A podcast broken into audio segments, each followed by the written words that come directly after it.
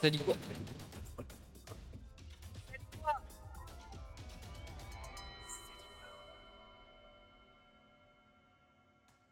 Avenir Ça dit quoi J'ai un truc de fou. À d'autres non, je te jure. Pour de vrai Non, il faut un petit temps. C'est Même quoi temps, qui te regarde, on est, le trac comment on est, tu vois. Cette position n'est pas naturelle. Cette position n'est. Regarde, Pour moi, les- elle, le devient, mais. J'ai les épaules comme ça. Je sens que je suis pas encore à l'aise. Expire. Il faut que tu. faut que tu me relaxes. C'est bon, je suis bien. On s'est relaxé déjà. Nickel. T'es youtubeur, tu vas pas me le faire. À moi. Fitness Boutique. Hum. Sponsor Sponsor, exactement. C'est bien, tu, me- tu me rends un beau service là. Je bois, je bois. Même si je suis, je suis- je suis chez Nutrimus, je bois quand même. Super, euh, super sponsor qui permet euh, ce setup, cette qualité, je pense. Ouais, très bonne qualité. Très bonne qualité. Bien, franchement bien encadré. Hôtel euh, 4 étoiles. Super. Billet de train offert. Billet de train offert. Séance de sport de. Un repas offert. Voilà. Est-ce que, tu peux, est-ce que tu peux, en intro, détailler aux gens ta commande du beurre d'hier, s'il te plaît? Des samoussas. Ok. Un bœuf Combien, combien il y en bourguignon. avait de samoussa 4. 4. Un bœuf bourguignon et un. Une viande. Une autre viande. Mais j'ai deux repas à faire, tu vois, c'est pour ça. Non, t'avais un suprême de volaille Suprême de volaille. ouais. et un bœuf bourguignon. Et euh, pas bon. Pas de pain. On dira pas d'où ça vient, du coup. Moi, je suis en labrador. C'est-à-dire, si j'ai pas une quantité de bouffe qui me rassure, euh, je suis pas bien. Donc, j'ai besoin d'avoir beaucoup de bouffe devant moi à chaque fois. Et il n'y avait pas de pain. Et ça, c'était un vrai problème. Quoi. Non, mais il n'y avait pas de pain, mais t'avais deux plats, donc deux accompagnements. Voilà. T'as pas mangé l'éclair? J'ai Ah pensé que. Ah c'était cool de ma part de rajouter un petit dessert que t'avais pas demandé. Non, j'aime pas le sucre. Je déteste le sucre. Enfin, très très peu. Je mange du sucre le matin. euh, très petite dose, mais une banane en fait. Tu vois. Mhm. Mais j'aime pas le sucre. C'est une chance. Parce que le, le sucre, c'est. C'est une des causes du cancer. Hein Mhm. D'accord. C'est une cause aggravante, ouais. Et du coup, tu penses que ça choque les gens quand on dit euh, un mec comme toi qui s'inscrit, bon, on en parlera après, un peu dans le fit game, même si pour moi t'es multicarte. Je commence un petit peu à être dans le fit game. Ouais. Et Même du moi, je- est-ce que euh, ton auditoire, par exemple, c'est une question sérieuse, attend pas de toi que tu manges autre chose que deux plats en sauce, des samosas Non, mais. Oui, c'est le contexte, mec. Je suis invité dans un hôtel. Non, non, et non, tout, mais je, je Non, te dis, sûr. voilà, est-ce que ton audience se dirait pas, putain, mais il bouffe comme ça, ce gros Non, cochon, alors que. Au contraire, au contraire, mon audience, elle sait très bien que je mange comme ça. D'accord. Et que je mangerai comme ça toute ma vie, que j'ai besoin de, de m'éclater quand je bouffe, euh, de pas réfléchir, mais d'avoir une, euh, une rigueur et. euh, comment on appelle ça? Mais c'était un cheat meal le repas d'hier ou c'est Ah un oui, truc totalement. que tu pourrais manger euh, ce soir, par exemple ou- Non, non, je vais pas abuser. Non, c'est une fois ou deux par semaine, pas plus. Hier, c'était un cheat meal, ouais, complètement. ouais. Mais l'autodiscipline, commen- je commence à l'acquérir, tu vois. C'est pour ça que je commence à me dire, je suis un mec du fit game. Parce qu'avant, j'étais pas du tout un mec, un mec du fit game, tu vois. Mhm. Je mange n'importe comment, je, je m'entraîne à moitié, euh, j'arrête mes séances en plein milieu, je fais des pauses tous les trois mois. Parce que je me blesse, parce que ça, parce que j'ai une fille, Mhm. parce que j'ai des travaux, tu vois. C'est pas un mec du fit game. Un mec du fit game, il est fit game tout le temps. Il ne fait que ça. Donc, c'est dès qu'il se lève, il y a ça. En tout dans- cas, c'est ce qu'ils revendiquent. Je pense qu'ils le sont aussi. Tu vois, tout à l'heure, tu m'as dit un truc quand on s'entraînait. On faisait un truc et tu m'as dit, ah, toi, t'es un sportif, un vrai, tu vois. Oui, t'es un vrai sportif. Et pourtant, moi, je veux pas être dans le milieu du fit game, c'est pas mon boulot, c'est parce qu'il me rémunère. Enfin, peut-être que je le suis. Non, fit game euh, Fit YouTube. game au sens euh, ouais, YouTube, au sens euh, rival de un tel, un tel, tu vois. Mmh, moi, je m'inclus ouais. pas du tout là-dedans, tu vois. Et, et, et je pense, moi, en tout cas, quand je regarde un peu d'un point de vue extérieur, je pense que certains ne sont pas, n'ont pas cet ADN de vrais sportifs, comme tu l'as dit tout à l'heure. Mhm. sont juste des mecs qui, de par le, le fait qu'ils soient mis à la muscu, ont, ont réussi à acquérir un petit physique et se disent c'est porteur, c'est vendeur, il y a de l'oseille avec des porteur, c'est sponsors. Il y a de l'oseille, effectivement. Je vais me promouvoir comme un, un vrai mec euh, focus et dédié à cette discipline, alors qu'en réalité, je suis pas sûr qu'ils le sont tous. À mon avis, tu- certains se revendiquent du fit game, mais ne sont pas des vrais sportifs, des vrais athlètes, ne sont pas comme leur euh, audience les voit réellement, je pense. Je réfléchis à des, des, des gens, parce que je ne suis pas vraiment le fit game à fond. Mhm. On connaît tous plus ou moins les gens, mais je- je- je- le- ce contenu m'emmerde à mourir. Ouais, on Il est d'accord. m'emmerde à mourir. Il n'y a rien de nouveau, c'est toujours les mêmes conseils, les mêmes... chacun s'approprie le sport. C'est lisse, c'est très lisse. Il y a deux, trois personnes qui font du contenu sympa, mais peu en fait. Il Hmm. n'y a rien qui me donne envie de suivre. Il n'y a pas d'aventure, il y a des conseils muscu, vus, revus, revus. Je m'approprie, je fais de la neuroscience. Hmm. Ça fait croire que c'est difficile alors que c'est pas difficile, tu vois. La muscu, c'est simple. Je peux aujourd'hui dire que c'est simple. Mhm. Parce qu'avant, j'étais un vrai branleur qui, qui glandait rien et qui, qui- qui s'arrêtait tous les trois mois. Là, je suis rigoureux. Ça fait depuis sept mois que je suis vraiment. euh, je me considère vraiment comme un go muscu, tu vois. Et c'est simple. C'est simple. Là, ce qu'on a fait tout à l'heure, c'était difficile pour moi parce que d'un coup, c'est un truc euh, qui me sort de ma zone. euh, De confort. même pas de confort. Ma mon environnement classique, tu vois. Mhm. Moi, je fais de la muscu dans ma cabane. Je prends les temps de repos que je veux. Je fais en fonction de, de mon envie du moment. Mais je, donne, à- je me donne à fond à chaque séance quand même, tu vois. Toi, tu me fais faire un truc en me disant non, mais c'est ça le sport, mec, c'est ça le sport. À fond, là. Allez, Bah, encore. Du coup, encore. les gens Je savent fais, pas de quoi on parle, mais c'était des exercices avec du sac bulgare, donc qu'on pourrait assimiler à des training. C'est un cauchemar. C'est du. Effectivement, c'est du travail de condition physique. Et toi, enfin, de moi, ce que je vois de tes entraînements et de ce que tu m'as dit, Mhm. t'as vraiment une pratique axée body, axée développement musculaire, construction musculaire. Ouais, la petite carotte que j'aime bien actuellement, c'est la surcharge progressive. Quoi. Ouais. Pour moi, c'est une carotte euh, qui fait que j'arrive à Ouais, m'entraîner mais et ça, à prendre c'est- plaisir. C'est une méthode parmi les méthodes de développement musculaire et Moi, de je dirais que c'est développement la meilleure. Franchement, Ouais. pour moi, c'est la meilleure. Bah, c'est la plus, C'est la plus classique, la plus c'est la répandue. plus classique, c'est la plus. l'ancienne, quoi. Ouais, ouais, à l'ancienne. Et c'est la plus respectable à la rigueur, parce Ouais. que c'est celle qui te permet de quantifier ton travail et d'incrémenter euh, progressivement le. Ouais, tu sais où t'en es, tu sais ce que tu vaux. Et quand tu vas t'entraîner, tu sais pourquoi tu t'entraînes. Moi, je suis trop content chaque semaine, enfin toutes les deux semaines, parce que mon coach il me met à jour toutes les deux semaines en fonction Ouais. des résultats, de voir. J'ai hâte de recevoir mon programme, tu vois. Mais avant, c'était inimaginable. Avant, j'avais un programme, c'est ouais, bon, bah, je vais faire ça avec 100 kilos euh, et je vais faire mon prenais ce que tu avais envie et tu faisais Et ta je vie. faisais la moitié. Et après, c'est toujours les mêmes machines à la salle. Tout le monde fait la même chose. Et tout le monde a un corps qui se ressemble. Là, Ouais. je fais que de la barre. L'élastique de la barre. Mon corps, il est plus pareil. C'est des proportions différentes. Ça commence à ressembler à un corps un peu des, des body à l'ancienne. Corps dense. euh, ouais. Les corps à l'ancienne, tu vois. Les mecs qui font du lourd. euh, pas que des séries courtes, mais je fais plein de séries. hein. Mhm. J'ai des séries de 40 des fois, tu vois. En élastique, je dois faire 40 trucs Mhm. comme ça, j'en peux plus. Mais c'est comme ça. Ouais, t'es sur des fondamentaux. Voilà. Mhm. Plaisir. Et quand j'ai mon programme, les dimanches soirs, ils m'envoient mon programme, je fais putain, ça va être quoi là? C'est la découverte. Alors attends, est-ce que j'ai deux reps de plus ou deux kilos de plus, tu vois? Et en fait, dès que t'as atteint un palier, hop, il redescend à 10 reps avec deux kilos de plus. Je Ouais. kiffe. Et, tu te permets de, de- des fois de sortir de ce cadre en- sur les jours, par exemple, où tu sens que tu as une grinta euh, comme jamais, Très rare. de te dire je vais rajouter 2 kilos qui sont pas prévus. Non, non. T'es scolaire, t'es carré. Ouais, c'est bizarre. Normalement, je suis ce mec-là qui. Tu vois, hier, j'étais euh, en train de faire du bench à la claque. Mhm. Je devais faire 4 x 8 à 95. Vraiment à la claque. Hein. Je pose, je pars. Et je l'ai fait en live. Mhm. Et franchement, j'étais à l'aise. La semaine dernière, j'ai fait 4 x 7, j'étais moins à l'aise. Et là, 4 x 8, j'étais à l'aise. Et j'aurais pu faire 4 x 10. Franchement, je sentais que les 4 x 10 c'était possible. Le fait d'être en live, ça joue un peu? Moi, je suis un mec, quand on me regarde, j'arrive à faire On des trucs. ment pas. Ouais. Ouais. Euh, clairement, on me voit, ça me donne de la force. Hmm. Quand j'ai fait 210, j'aurais pas pu s'il n'y avait pas une caméra qui me filmait. Hmm. Il faut une preuve. Il faut que les gens Hmm. le voient. Les gens Oui, c'est le truc en- dans la communauté muscu de. Je crois que t'allais dire dans la communauté musulmane. j'ai- J'ai fait un PR, je l'ai pas filmé, je l'ai pas fait le PR en Ouais. réalité. C'est idiot de raisonner comme ça. Et quand tu les Joe de Franco, les Arnold et tout, Hmm. ils ont PR pendant 20 ans sans jamais qu'il y ait une caméra qui les. À part. euh, Non, euh, c'est sur scène qu'il faut. Pumping qu'ils Iron, PR. voilà. Mais euh, ouais, Pumping Iron, j'adore, putain. fantastique. Magnifique. Fantastique, incroyable. On recentre sur Mhm. toi. Euh, parisien de naissance. Ouais, je suis né à Paris, Ah. 19. Paris 19, ok. On a le même âge, 32, 33 Moi, j'ai- je viens d'avoir 32, là. Tu viens d'avoir 32, ok. Toi, c'est quand que t'as 34 6 octobre. Tu me le souhaiteras, j'espère Non. Ok, super, c'est cool. Bon, on aura sûrement plus de contact euh, d'ici là. Euh, écoute, donc du coup, moi, je reçois. Enfin, c'est marrant parce qu'hier, j'ai un de mes proches qui m'a demandé qui je recevais demain. Ouais. Et je lui dis, bah, je reçois un mec qui s'appelle Avner, il vient de Paris et tout. Et il m'a dit, c'est quoi son métier? Non, il m'a dit, il fait quoi? Et je lui dis, bah, il fait des vidéos sur YouTube. Donc en gros, il est youtubeur. Mhm. Et il m'a repris, il m'a dit, oui, mais c'est quoi son job? Ouais, ouais, bien sûr. Tu vois et, et, et toi, je- pour toi, ça en est un, je pense, vraiment, de job? Oui, c'est devenu un travail. c'est devenu un travail. Euh, moi, comme je t'ai connu, j'aime bien à chaque fois faire un peu le recontextualiser. Euh, muscu, mais pas trop, parce que moi, le contenu muscu, ça fait un peu longtemps que ça m'intéresse plus sur Internet. C'est plutôt l'aspect créatif Mhm. et que j'ai vraiment poussé il y a deux ans quand j'ai commencé le piano.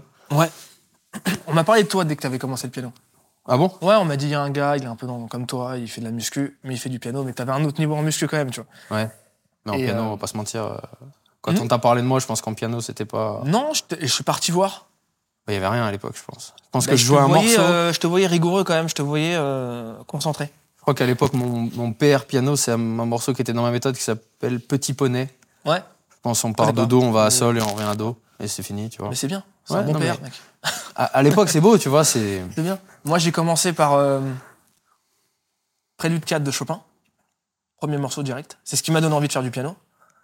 Et J'ai galéré pour le jouer parce que c'était compliqué quand même. Sauf le début, c'est facile, mais Donc t'es passé de 0 à Prélude 4 de Chopin. c'est ce qui m'a donné envie de faire du piano. Donc j'ai dit, obsession, c'est ça que je veux jouer. Absolument ce morceau. Quand je l'ai joué, je suis passé à la suite. T'as mis combien de temps à le jouer? Deux mois. Parce que je sais pas lire. Hmm. Et je regardais sur internet euh, des vidéos, tu vois, et je mettais pause, et je fais, ah, il a fait ça, ça. Après, je regardais des vidéos par au-dessus.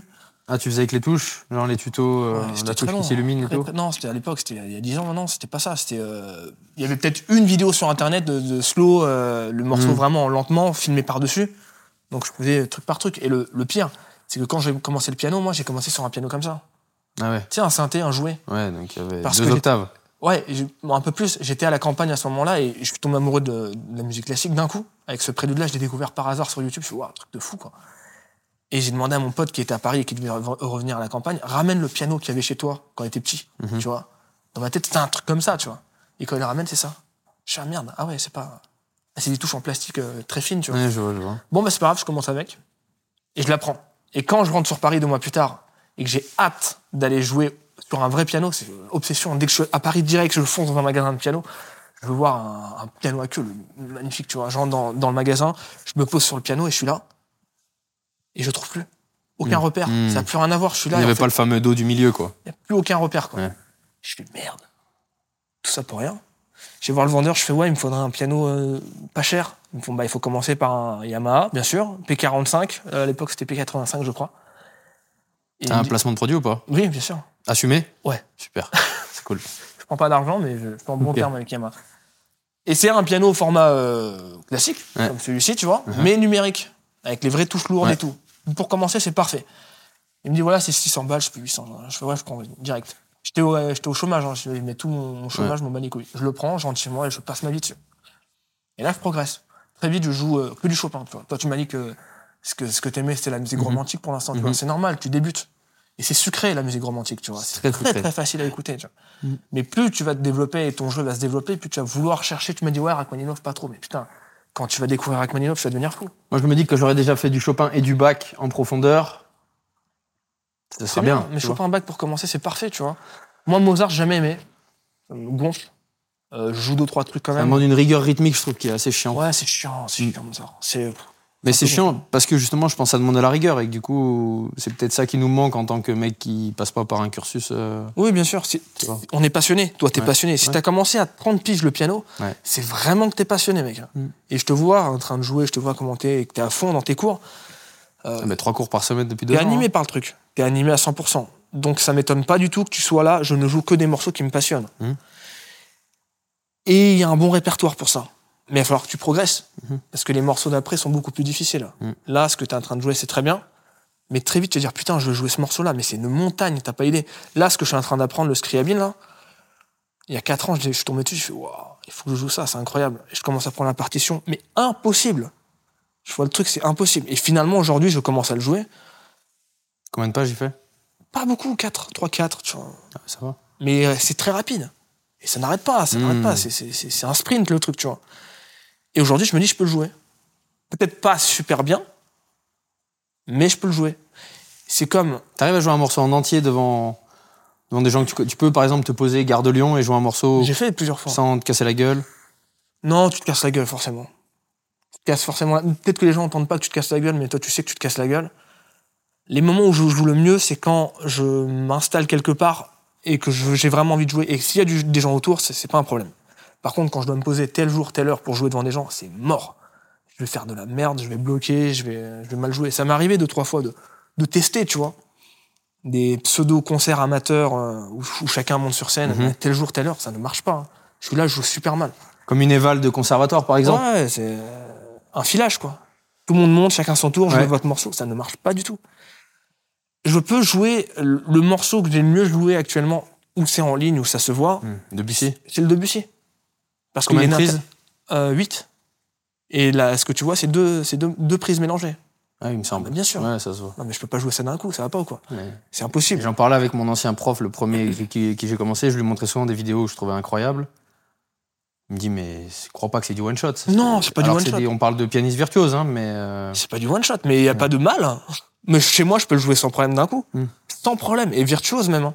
Mais là, avec une caméra, deux caméras qui me filment, ou une, je sais plus. Non, deux. Chez Yamaha, où on me dit, ouais, t'as. Ah, c'est chez Yamaha. Ouais, je suis parti chez eux pour le faire, je voulais un beau piano. On me dit, ouais, t'as une heure devant toi et qu'il y a des gens qui sont en train d'accorder des pianos à côté. Euh, t'as t'as un, un, track. Et je l'ai fait huit fois et j'ai fait un mix de deux versions. Mais en tout cas, la première partie, bah, d'une traite sans problème.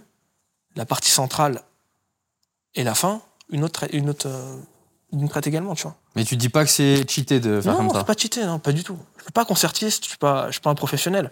Je me montre ce que je suis capable de faire. Je suis capable de faire ça sur, sur 8 prises. C'est bien. C'est pas donné à tout le Tu monde. l'as dit ça dans la vidéo que c'était un Je le dis pas, on s'en fout. Si on me pose la question, je réponds. Il y a un, un pote concertiste qui m'a dit Tu l'as fait en combien de fois? Je lui ai dit Ouais, en 8 fois. Et c'est un mix de deux. Quoi. Fait, Mais c'est très bien. Il y a une interprétation malgré tout, il y a une, il y a une énergie dans le truc, tu vois. Mais je peux me poser là et te jouer un morceau euh, d'une traite et tu vas dire Ouais, il y a une interprétation également, tu vois. Donc c'est vraiment une passion de piano. hein. Ah oui, c'est une passion. C'est-à-dire, euh, c'est même plus, j'y ré- j'y réfléchis même plus, quoi. C'est-à-dire, le piano, je, je me lève, je me pose forcément sur le piano. Mm. euh, des fois, j'en fais pas. Ça arrive que j'en fasse pas, tu vois. J'ai pas le temps, pas l'envie. Il y a rien qui me passionne, aucun morceau où, où je sens pas que je vais progresser, tu vois. Et, et ces dernières années, il y a eu deux, trois morceaux que j'ai tentés où euh, je sais que ça me fait progresser. Dont celui que je suis en train de jouer là. Même si je le finis peut-être pas. hein. Mm. C'est pas sûr que je le finisse. Je sais que je vais progresser avec ça, c'est sûr. Et je pourrais jouer un truc un peu plus difficile après, quoi. Mhm. Le Debussy, c'était pareil. Quand je l'ai fini, euh, j'avais progressé d'un coup. D'un coup. Je pense que t'es un mec passionné, c'est Mhm. ce qui te caractérise. Euh, J'ai vu que tu t'avais dit un peu dans des vlogs et tout que certains te reprochaient que un- tu t'éparpillais ou que tu commençais, que tu t'arrêtais. Absolument. ouais. C'est quoi qui t'a emmené sur YouTube, premièrement? Ah, alors moi, YouTube, j'ai commencé à 24 ans pile poil. Alors tu faisais quoi avant? Alors, première question, le Avener de avant YouTube, c'est qui? C'est quoi? Avenir avant YouTube, c'est un gars qui arrête l'école à 15 ans parce qu'il supporte pas ça, qui a fait 5 collèges. Tu vois le délire. Tous les ans, tu, changes, euh, tu pètes un plomb. C'est un gars qui a su. Mauvais élève donc? Ouais, bien sûr. Cancre, genre. euh, Je, je m'en foutais, quoi. Ouais. Je m'en foutais littéralement. C'est-à-dire, j'étais là, euh, avoir zéro, c'est pas. Je m'en fous. Mais parfois, j'étais bon. Ça pouvait m'arriver d'être bon élève d'un coup parce que j'avais envie un petit peu de. touché par la grâce. Parce que le prof était gentil avec moi, tu vois. Je pense à ma dernière année scolaire en troisième. C'était une troisième de Cassos, mec. C'était un collège euh, technique, tu vois. Donc troisième, euh, pas SECPA. c'est pas une SECPA, mais c'était troisième Le Cassos. stade en dessous, quoi. On fout le bordel dans la classe toute la journée. Tout le monde fout le bordel et il y a rien. Toi, t'étais dans les footeurs de merde ou t'étais dans Pas les début. suiveurs des footeurs de merde? Pas au début. Au début, quand je suis arrivé, comme j'étais très bon élève dès que je suis arrivé, parce que le niveau était facile, et j'étais là, j'avais 16 de moyenne, 17, 18. Sur des trucs faciles, histoire géo, éducation civique, où c'est simple, mais. Et j'ai- j'aimais bien, parce que les profs étaient là, ouais, t'es un bon élève, et j'étais vraiment euh, le l'intédo de la classe, d'un coup. Et j'étais là. sur qui on jette des boulettes de gomme qui est assis Bah, devant. C'était curieux parce que j'étais là et quand le prof donnait la note pour moi, j'étais là, yes, comme ça devant tout le monde et tout le monde se foutait de ma gueule. Parce que c'est la première fois de ma vie que j'ai une bonne note. On me reconnaît comme un bon élève. Enfin, on dit que je suis un bon élève. Et très très vite, ça m'a saoulé. Au bout de deux mois, et après, je me suis fait deux potes. Et là, tout le bordel toute l'année, je me suis viré de ce collège, euh, terminé. Et j'ai dit, c'est terminé, moi, j'arrête l'école, euh, plus jamais. Et je me suis malgré tout inscrit dans un lycée de travail, en alternance.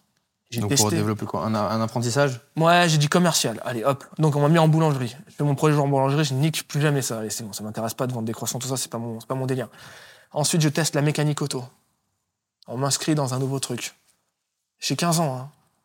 Je teste, j'aime pas, j'aime pas, j'aime pas être à l'école et je fous la merde. Je suis arrivé en retard un jour. On m'a parlé comme une merde. J'ai tout cassé dans le, dans la, L'atelier pas l'atelier. C'est, c'est pas dans la classe qu'on m'a parlé mal, c'est dans à l'accueil de l'école, tu vois D'accord. t'arrives en retard, nanana, je fais quoi, aller faire foutre. Elle me dit, ouais, bah t'es viré et tout. Je jette tous les. Tu sais, il y avait un, un comptoir avec toutes les fascicules, j'ai tout cassé, j'en ai rien à foutre. Et je me barre, et, en même temps, je me libère. Je me dis, putain, cool. c'est pas pour moi ça. Je rentre chez moi, j'ai 15 ans, mon meilleur pote, il a 17 ans, et lui, il est dans l'animation. Il vient d'avoir le BAFA, il travaille comme animateur. Et il me dit, c'est le bon plan, c'est la planque. Tu gagnes 1200 balles par mois, tu travailles euh, le mercredi et les grandes vacances et euh, parfois les cantines. Ouais, je vais faire ça. C'est bon, j'ai mon plan, dans deux ans, je fais ça. Et je dis à mes parents, euh, je vais faire le BAFA euh, quand j'aurai 17 ans et je travaillais dans l'animation. Et foutez-moi la paix pendant deux ans. Vraiment, c'était ça. Et du coup, c'était très dur pour tout le monde. Mes parents, ils ont fait bon, ok.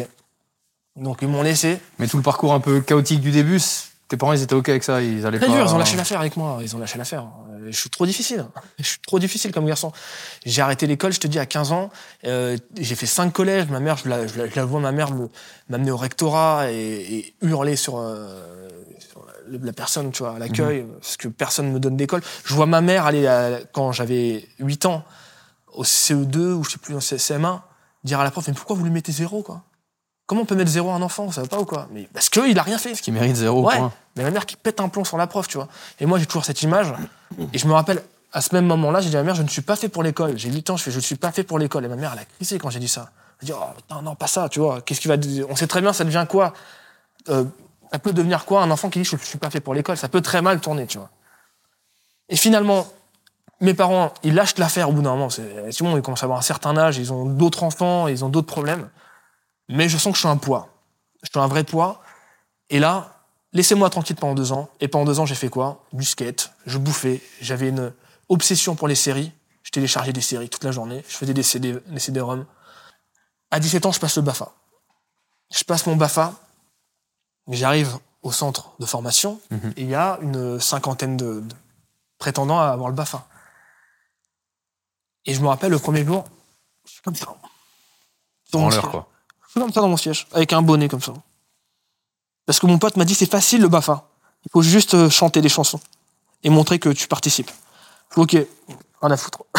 Et quand il faudra chanter, je chanterai. Et quand il faudra participer, je participerai. Je suis comme ça. Et très vite, les inspecteurs me disent euh, attention là, C'est t'arrive, frère? qu'est-ce qui t'arrive? Qu'est-ce qui t'arrive, frère? Ouais. Ah pardon, euh, je croyais que c'était de la merde le BAFA. C'est un peu ça, quoi. Et je me redresse et je, je me réalise, je réalise même pas, en fait. Gamin de ouf. Et le soir, ils me convoquent. Ils me font, écoute, t'es conscient que le BAFA, c'est s'occuper de- de- d'enfants. Te rends compte de ton attitude, là Je fais, non, mais je suis désolé, euh, je sais pas pourquoi et tout. Et en fait, ils m'ont dit ça. Et dès le lendemain, j'étais métamorphosé. J'arrive, je suis plus la même personne. Je suis carré, je participe, je suis intelligent. Et ils ont dit, putain, il y a une progression entre le premier jour et dès qu'on t'a expliqué comment il fallait faire, mais ils m'ont expliqué de la bonne façon, c'était pédagogique, tu vois. On m'a pas gueulé dessus, on m'a pas dit que t'es un camp, que t'as zéro. On m'a juste dit, tu vas t'occuper d'enfants, montre-nous que t'es capable, tu vois. Ok. Et à partir du lendemain, j'étais. euh, c'était, voilà, d'un coup, euh, les, la semaine, euh, très très bien. Jusqu'au dernier jour où il fallait inventer un jeu et montrer comment on a animé un jeu avec les enfants et que j'ai fait une sorte de prestation où je jouais un dragon, où j'en faisais des caisses et tout. Et ils ont dit, c'est super. C'est ça qu'il faut faire, tu vois, en colonie de vacances, un, un animateur comme ça, c'est génial pour les enfants, tu vois. Et ils m'ont dit, on te donne le BAFA, la première partie, mais ils ont mis quand même une petite mention, il faut le mettre dans un cadre avec des adultes, il faut, il est encore un peu jeune. Donc j'ai mon BAFA, je suis content, première partie, et là il s'agit de faire la deuxième partie, donc en centre de loisirs. Mhm. J'envoie mes lettres partout, dans toutes les mairies, il y en a une qui me répond, on me met dans un centre, et euh, je connais rien à la vie, mec. C'est-à-dire, je suis là, euh, je vais faire mon, mon BAFA avec, en deuxième partie dans un centre de loisirs. On me dit, il faut que tu t'occupes des enfants dans la, dans la cour de récré. C'était des enfants de 3 ans. Et je me mets dans un bac à sable avec les enfants et je joue avec eux, à faire des pâtés de sable, tout ça, je m'amuse avec eux. Et la directrice, elle me convoque. Elle me dit, oui, il faut que je te parle et tout. J'ai un souci avec toi, euh, tu joues avec les enfants. Je fais, ouais, bah ouais. Non, mais tu joues vraiment. T'es vraiment en train de jouer. T'es pas en train, enfin, tu t'amuses à faire des pâtés, mais tu t'amuses vraiment. C'est un jeu pour toi. Tu vois ce que je veux dire? Mais je vois, mais ça me choque pas. Enfin, Non, mais j'ai alors. Ce qui me choque, c'est sa remarque, Ouais, c'est pas la façon de faire. les enfants, ils sont contents, non? Ouais. Elle me dit oui, mais t'es un enfant encore. Elle me dit clairement, mais j'ai l'impression d'avoir un enfant devant moi qui joue. T'es juste un mec qui est impliqué. Je dis, non, j'étais avec les enfants, donc on fait un vrai château, on Ouais. fait une aventure, tu vois, et tout. Complètement. Elle con. me dit ça, je fais ah ouais, donc c'est ça que vous voulez, vous préférez les autres animateurs, donc le mec qui fume ou la fumée elle va sur les enfants et tout, vous préférez les mecs comme ça, tu vois. Je balance, j'en ai rien à foutre. hein. Ouais. Elle me dit ah ça t'as bien fait de me le dire. Je fais bah moi j'arrête. Ok j'arrête. Je, je vais pas continuer ce truc là, c'est pas pour moi, tu vois. Je rentre chez moi, c'est pas grave. Je rentre chez moi avec un poids sur les épaules, c'est fini. Toute cette aventure Bafa, c'est pas pour moi, je veux pas être animateur, c'est mort. Et là c'est des une grosse dépression. 17 ans, je fais une énorme dépression. De 17 à 18 ans, je grossis. Mon meilleur pote n'est plus mon pote. Pour de la merde, il, il voulait plus être mon pote. C'était vraiment des questions à la con. Euh, je suis tout seul. Euh, toujours dans mon obsession de série, toujours euh, dans ma solitude et tout. Sans études, sans. Sans rien. Qu'est-ce que je vais faire de ma vie, quoi? Je, je postule tous les jours. Les boulots de merde, distribuer des prospectus. Je dis ça aujourd'hui. Boulot de merde, je me permets de dire ça, il n'y a pas de ce métier, mais Mmh. des boulots de merde, Mmh. clairement, tu vois. Je le fais, je distribue des prospectus, mais au bout de deux jours, j'en ai marre. Les prospectus, je les fous à la poubelle et je fais genre que je, me, fais- je fais la ronde, tu vois. Euh, et en fait, j'ai eu en un an un seul job qui m'a pris. Distributeur de prospectus. Tous les autres sont foutus de ma gueule. Tous. Il n'y en a pas un seul qui m'a pris au sérieux et qui m'a pas fait une promesse qu'il n'a pas tenue après, tu vois. Genre, oui, aux promesses d'embauche, rien du tout, j'arrive. Vous êtes qui, monsieur, tu vois. J'ai eu tous les scénarios possibles. Tu pètes un plomb au bout d'un moment, tu vois. Aussi, il y en avait un où j'allais être livreur. Je dis, ah, c'est cool, je vais avoir une mobilette, je vais livrer des pizzas et tout. Et, et le patron, très content, très enthousiaste de voir que j'étais enthousiaste, tu vois. Et après, il me dit, ah, je suis désolé pour l'assurance, ça passe pas, vous avez 17 ans, ils veulent pas assurer un, gamin de 17 ans. Et tout. Oh, putain, encore. Et il y a un moment où ça m'a vraiment marqué. J'avais encore 17 ans. Et là, j'ai rendez-vous dans un restaurant à 10 heures du matin pour un entretien d'embauche. Ma mère m'accompagne. Elle sentait que là, je commençais à être à bout et que le, tous les, tout ce qui se passait, à chaque fois, les refus, les refus, je commençais vraiment à très mal le vivre. Elle m'accompagne, je me rappelle. On arrive au restaurant, 10 heures du matin. J'avais fait un CV sur. J'ai écrit à la main le CV, tu vois. On s'en fout, c'est pas grave. Je rentre dans le restaurant. Le mec, il est défoncé. Le patron, il est défoncé, quoi. À l'alcool. Il a son bouteille de, de blanc ouvert. Restaurant classe, hein. Mhm. Tu sais, le truc bobo et tout. euh. Et là, il est bourré comme ça. Il y a son pote à côté qui n'est pas bourré. Je fais bonjour, j'ai rendez-vous pour un entretien. Et le mec, il me parle comme une merde. Gars, Quoi, allez, t'es qui, toi? Tu- Allez, vas-y, tu vois. Je fais. Je fais, ok, désolé, excusez-moi de vous déranger, tu vois. Et je sors. Et là, j'ai un truc qui se met sur ma gueule, genre, euh, je pète un plomb, tu vois. Genre, vraiment, mais je dis plus rien. Je rentre dans la voiture silencieux, je me mets à l'arrière. Ma mère, elle regarde dans le rétro comme ça. Je fais, qu'est-ce qui va pas? Je fais, non, voilà, c'est- non, c'est bon, c'est mort, et la place est prise, tu vois. Elle me dit, euh, Ah, tu lui expliques même pas la scène? non, je lui explique pas. Elle me dit, elle le voit, elle comprend. Elle connaît son fils, elle comprend. Elle me dit, euh, tu veux qu'on achète un ordinateur? Elle me dit ça. Parce qu'on n'avait plus d'ordinateur à la maison. Elle fait, allez, on va aller acheter un ordinateur, tu vois, alors qu'on n'a pas d'argent. Elle me dit ça pour me remonter le C'est moral. quoi le job de tes parents à l'époque? Mon père était chaudronnier. Ok. Et ma mère, euh, femme au foyer. D'accord. Donc petit, très modeste. Très, très. On vit dans, une cité. euh, euh, 1800 balles par mois pour euh, À six. Pour six Ah, personnes. pour personnes. ouais. Ça va, on allait en vacances, euh, Mm. on mangeait à notre faim. euh, Il y a eu des moments un peu difficiles, parce, parce que ma mère avait des problèmes de jeu d'addiction, et que mon père euh, l'a mal vécu, et que les deux se sont foutus sur la gueule toute, toute, euh, toute ma vie, en fait, que j'ai connu avec eux. Au Mais sens- ça va. Au sens propre. Ah oui Ah, la police qui venait tout le temps. hein. Ah, un délire, mec, un truc de fou furieux. Euh, moi, mes parents, plus je suis loin d'eux, mieux je me porte. Là, ma mère, elle est très, très, très loin, mais je veux pas dire que je me porte mieux, mais avant qu'elle décède, déjà, je les voyais plus. hein. Je dis, c'est, vous, là, c'est, mort, vous êtes toxiques pour moi, mes parents, tu vois. Euh, c'est un peu dur que je, je suis en train de dire ça comme ça en mode. euh, mais je le dis vécu à toi, il n'y a pas de jugement important. parce que c'est vrai, mais je suis très toxique pour moi, les deux. Donc, me perdre ma mère, ça a été une souffrance terrible. Mais c'est ta mère, quoi. Tu vois, t'as des trucs qui te passent dans la tête d'un coup. euh. Mais euh, plus suis loin d'eux, mieux je me porte. Donc, c'était déjà le cas avant. Et là, elle me dit on va acheter un ordinateur. On va à Montgalais, on achète un ordinateur, je suis content. Je suis content. Mais je suis abattu à l'intérieur, je suis mort, quoi. Et puis, qu'est-ce qui s'est passé? Bah, je, je- J'ai rencontré des, des gamins à cette époque-là, en bas de chez moi, je faisais du skate tout seul parce que j'avais plus de potes, tu vois. Et il y a, une après-midi, il y a deux gamins de 12 ans, moi j'en avais 16 et 17, et deux gamins de 12 ans qui arrivent dans, mon immeuble parce qu'ils étaient, ils étaient, en train d'aider une dame à porter ses courses. Mhm. Deux petits rebeux, euh, euh, Mokhtar et Walid, tu vois. Et moi j'avais crâne chauve, je sais pas pourquoi j'avais rasé toute ma tête, euh, je suis parti en freestyle, tu vois. Et ils me voient avec mon skate, et je vois qu'ils ont un skate, donc on sympathise. Et ça devient mes meilleurs potes. D'un coup, je vis une adolescence à, nouveau avec des gamins de 12 ans. Je vis, Des mecs qui ont 12 ans, quoi. je vis par rapport à eux. Tout ce que moi, j'ai pas vécu au collège, les soirées, tu vois, les soirées collège, le lycée, tout ça. Parce qu'ils ont grandi après. Moi, j'ai grandi avec eux. Et on a vécu toutes ces aventures que j'avais pas vécues avant, quand j'étais au collège, je changeais de collège tous les, tous les ans. Et c'est devenu vraiment mes meilleurs potes. Mokhtar et Walid, c'est devenu mes meilleurs potes. Walid, c'est toujours un ami, tu vois. Mokhtar, on s'est un peu perdu de vue, mais aucune aversion, tu vois, il n'y a pas de problème. Et là, je, je reviens un peu, tu vois. Et ce qui se passe, c'est que avant mes 18 ans, je fais une énorme dépression, où je vais envie de mourir clairement. C'est, je me dis, c'est la fin de ma vie, là. Je, je- je vais- mourir. Et je vois pas d'issue à cette vie-là. Je suis en train de devenir quoi, là? Tentative de suicide et tout? Non, non, mais je pleure euh, comme pas possible la nuit, quoi. Et il y a un soir où je pleure très très fort exprès, quoi, pour qu'on vienne. Pour que quelqu'un vienne. Il faut que quelqu'un vienne, là, parce que je vais, je vais mourir, tu vois. Quelqu'un, tes parents?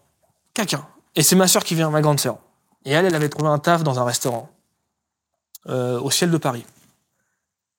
Dernier tour de la, dernier, dernier étage de la tour Montparnasse. Magnifique restaurant de ouf, tu vois.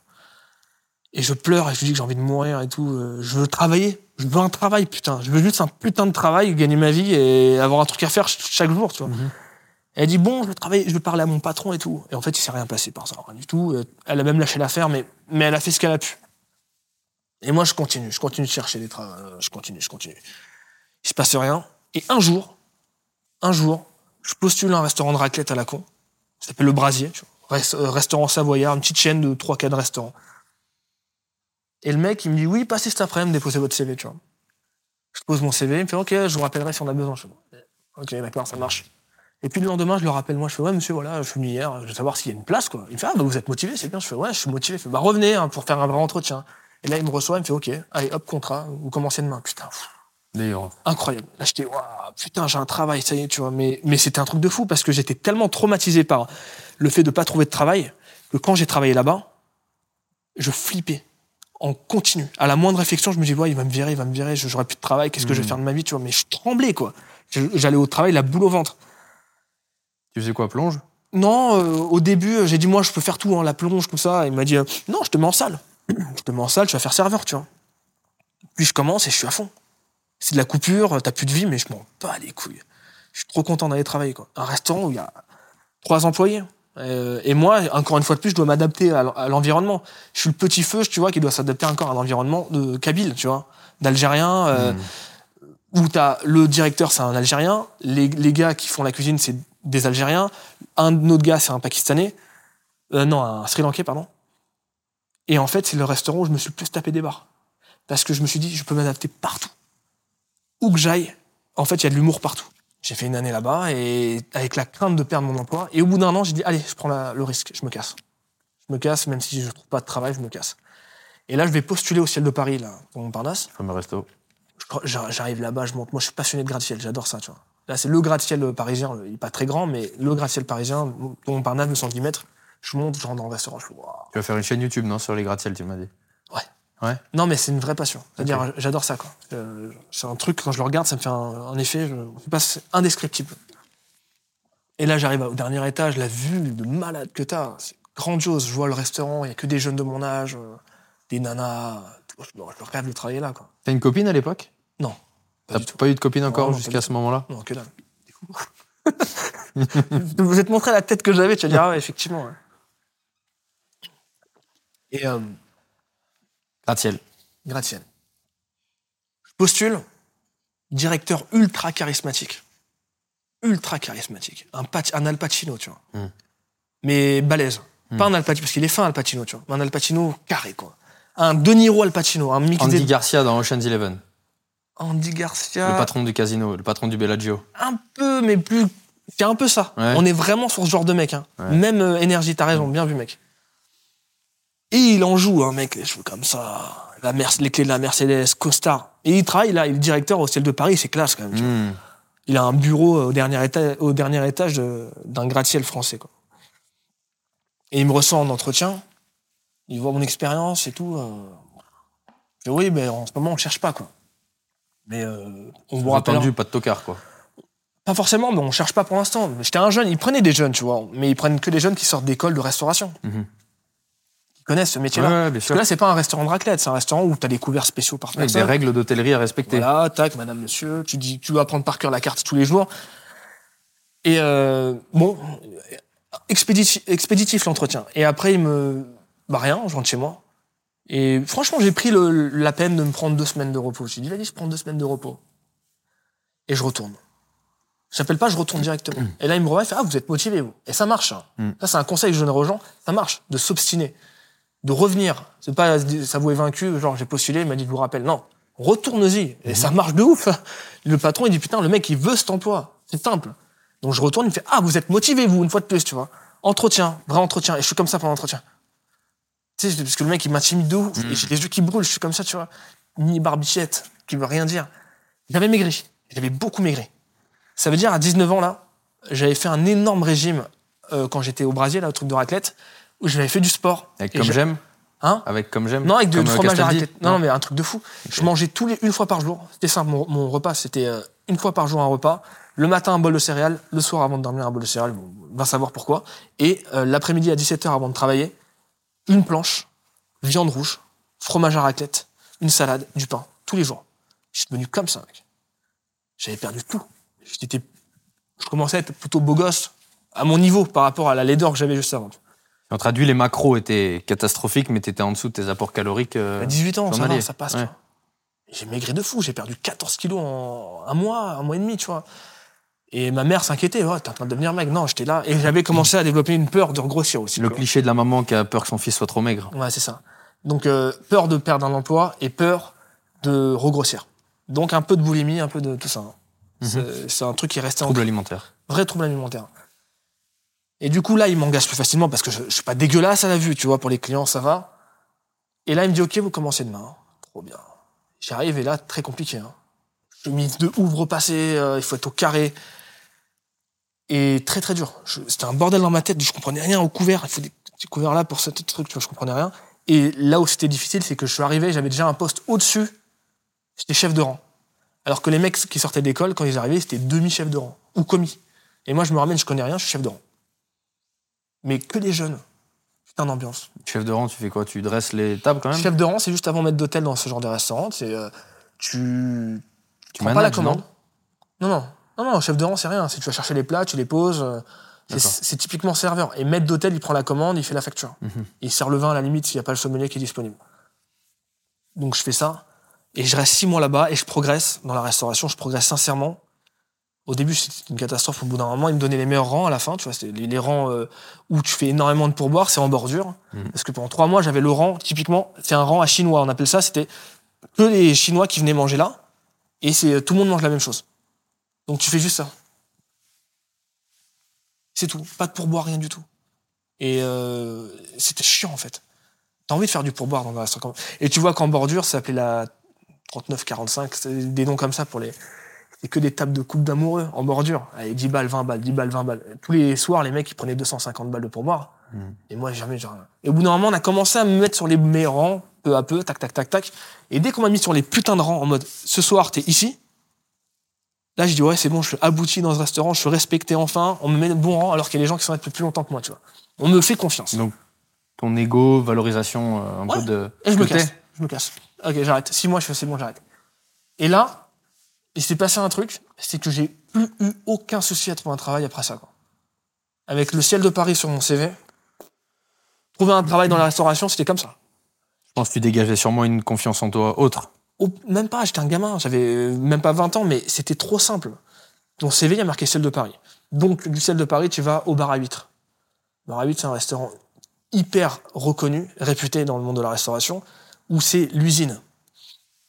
Plateau de fruits de mer de 30 kilos comme ça. La, la vraie brasserie à la française, tu vois. C'est pour qui le plateau Tac, tu poses, tu mets les couverts, t'es à fond. Le premier jour là-bas, c'était un cauchemar. J'ai rien compris à ce qui se passait. Intensité de malade. Intensité de fou. Mais au bout de trois mois, j'avais pris un level en resto, quoi. C'était un truc de fou. Je pouvais gérer un rang de bâtard euh, sans problème. Et euh, je me suis barré. Alors que je gagnais très très bien ma vie là-bas. Excellemment bien ma vie. C'était euh, pff, 4000 balles par mois, tu vois. T'as 20 ans, tu gagnes 4000 balles. Au ciel de Paris, c'était déjà 2500 par Incroyable. mois. 2500 au ciel de Paris avec les pourboires. Au Brésil, c'était plus du 1004 avec les pourboires. Et là, c'est level up à chaque fois. Mhm. 4000. J'arrête. Et là, j'ai droit à du chômage, en fait. J'ai droit à du chômage. J'ai tellement cumulé que j'ai droit à du chômage. Et mon dernier euh, contrat, c'était un CDD, donc j'ai droit à du chômage.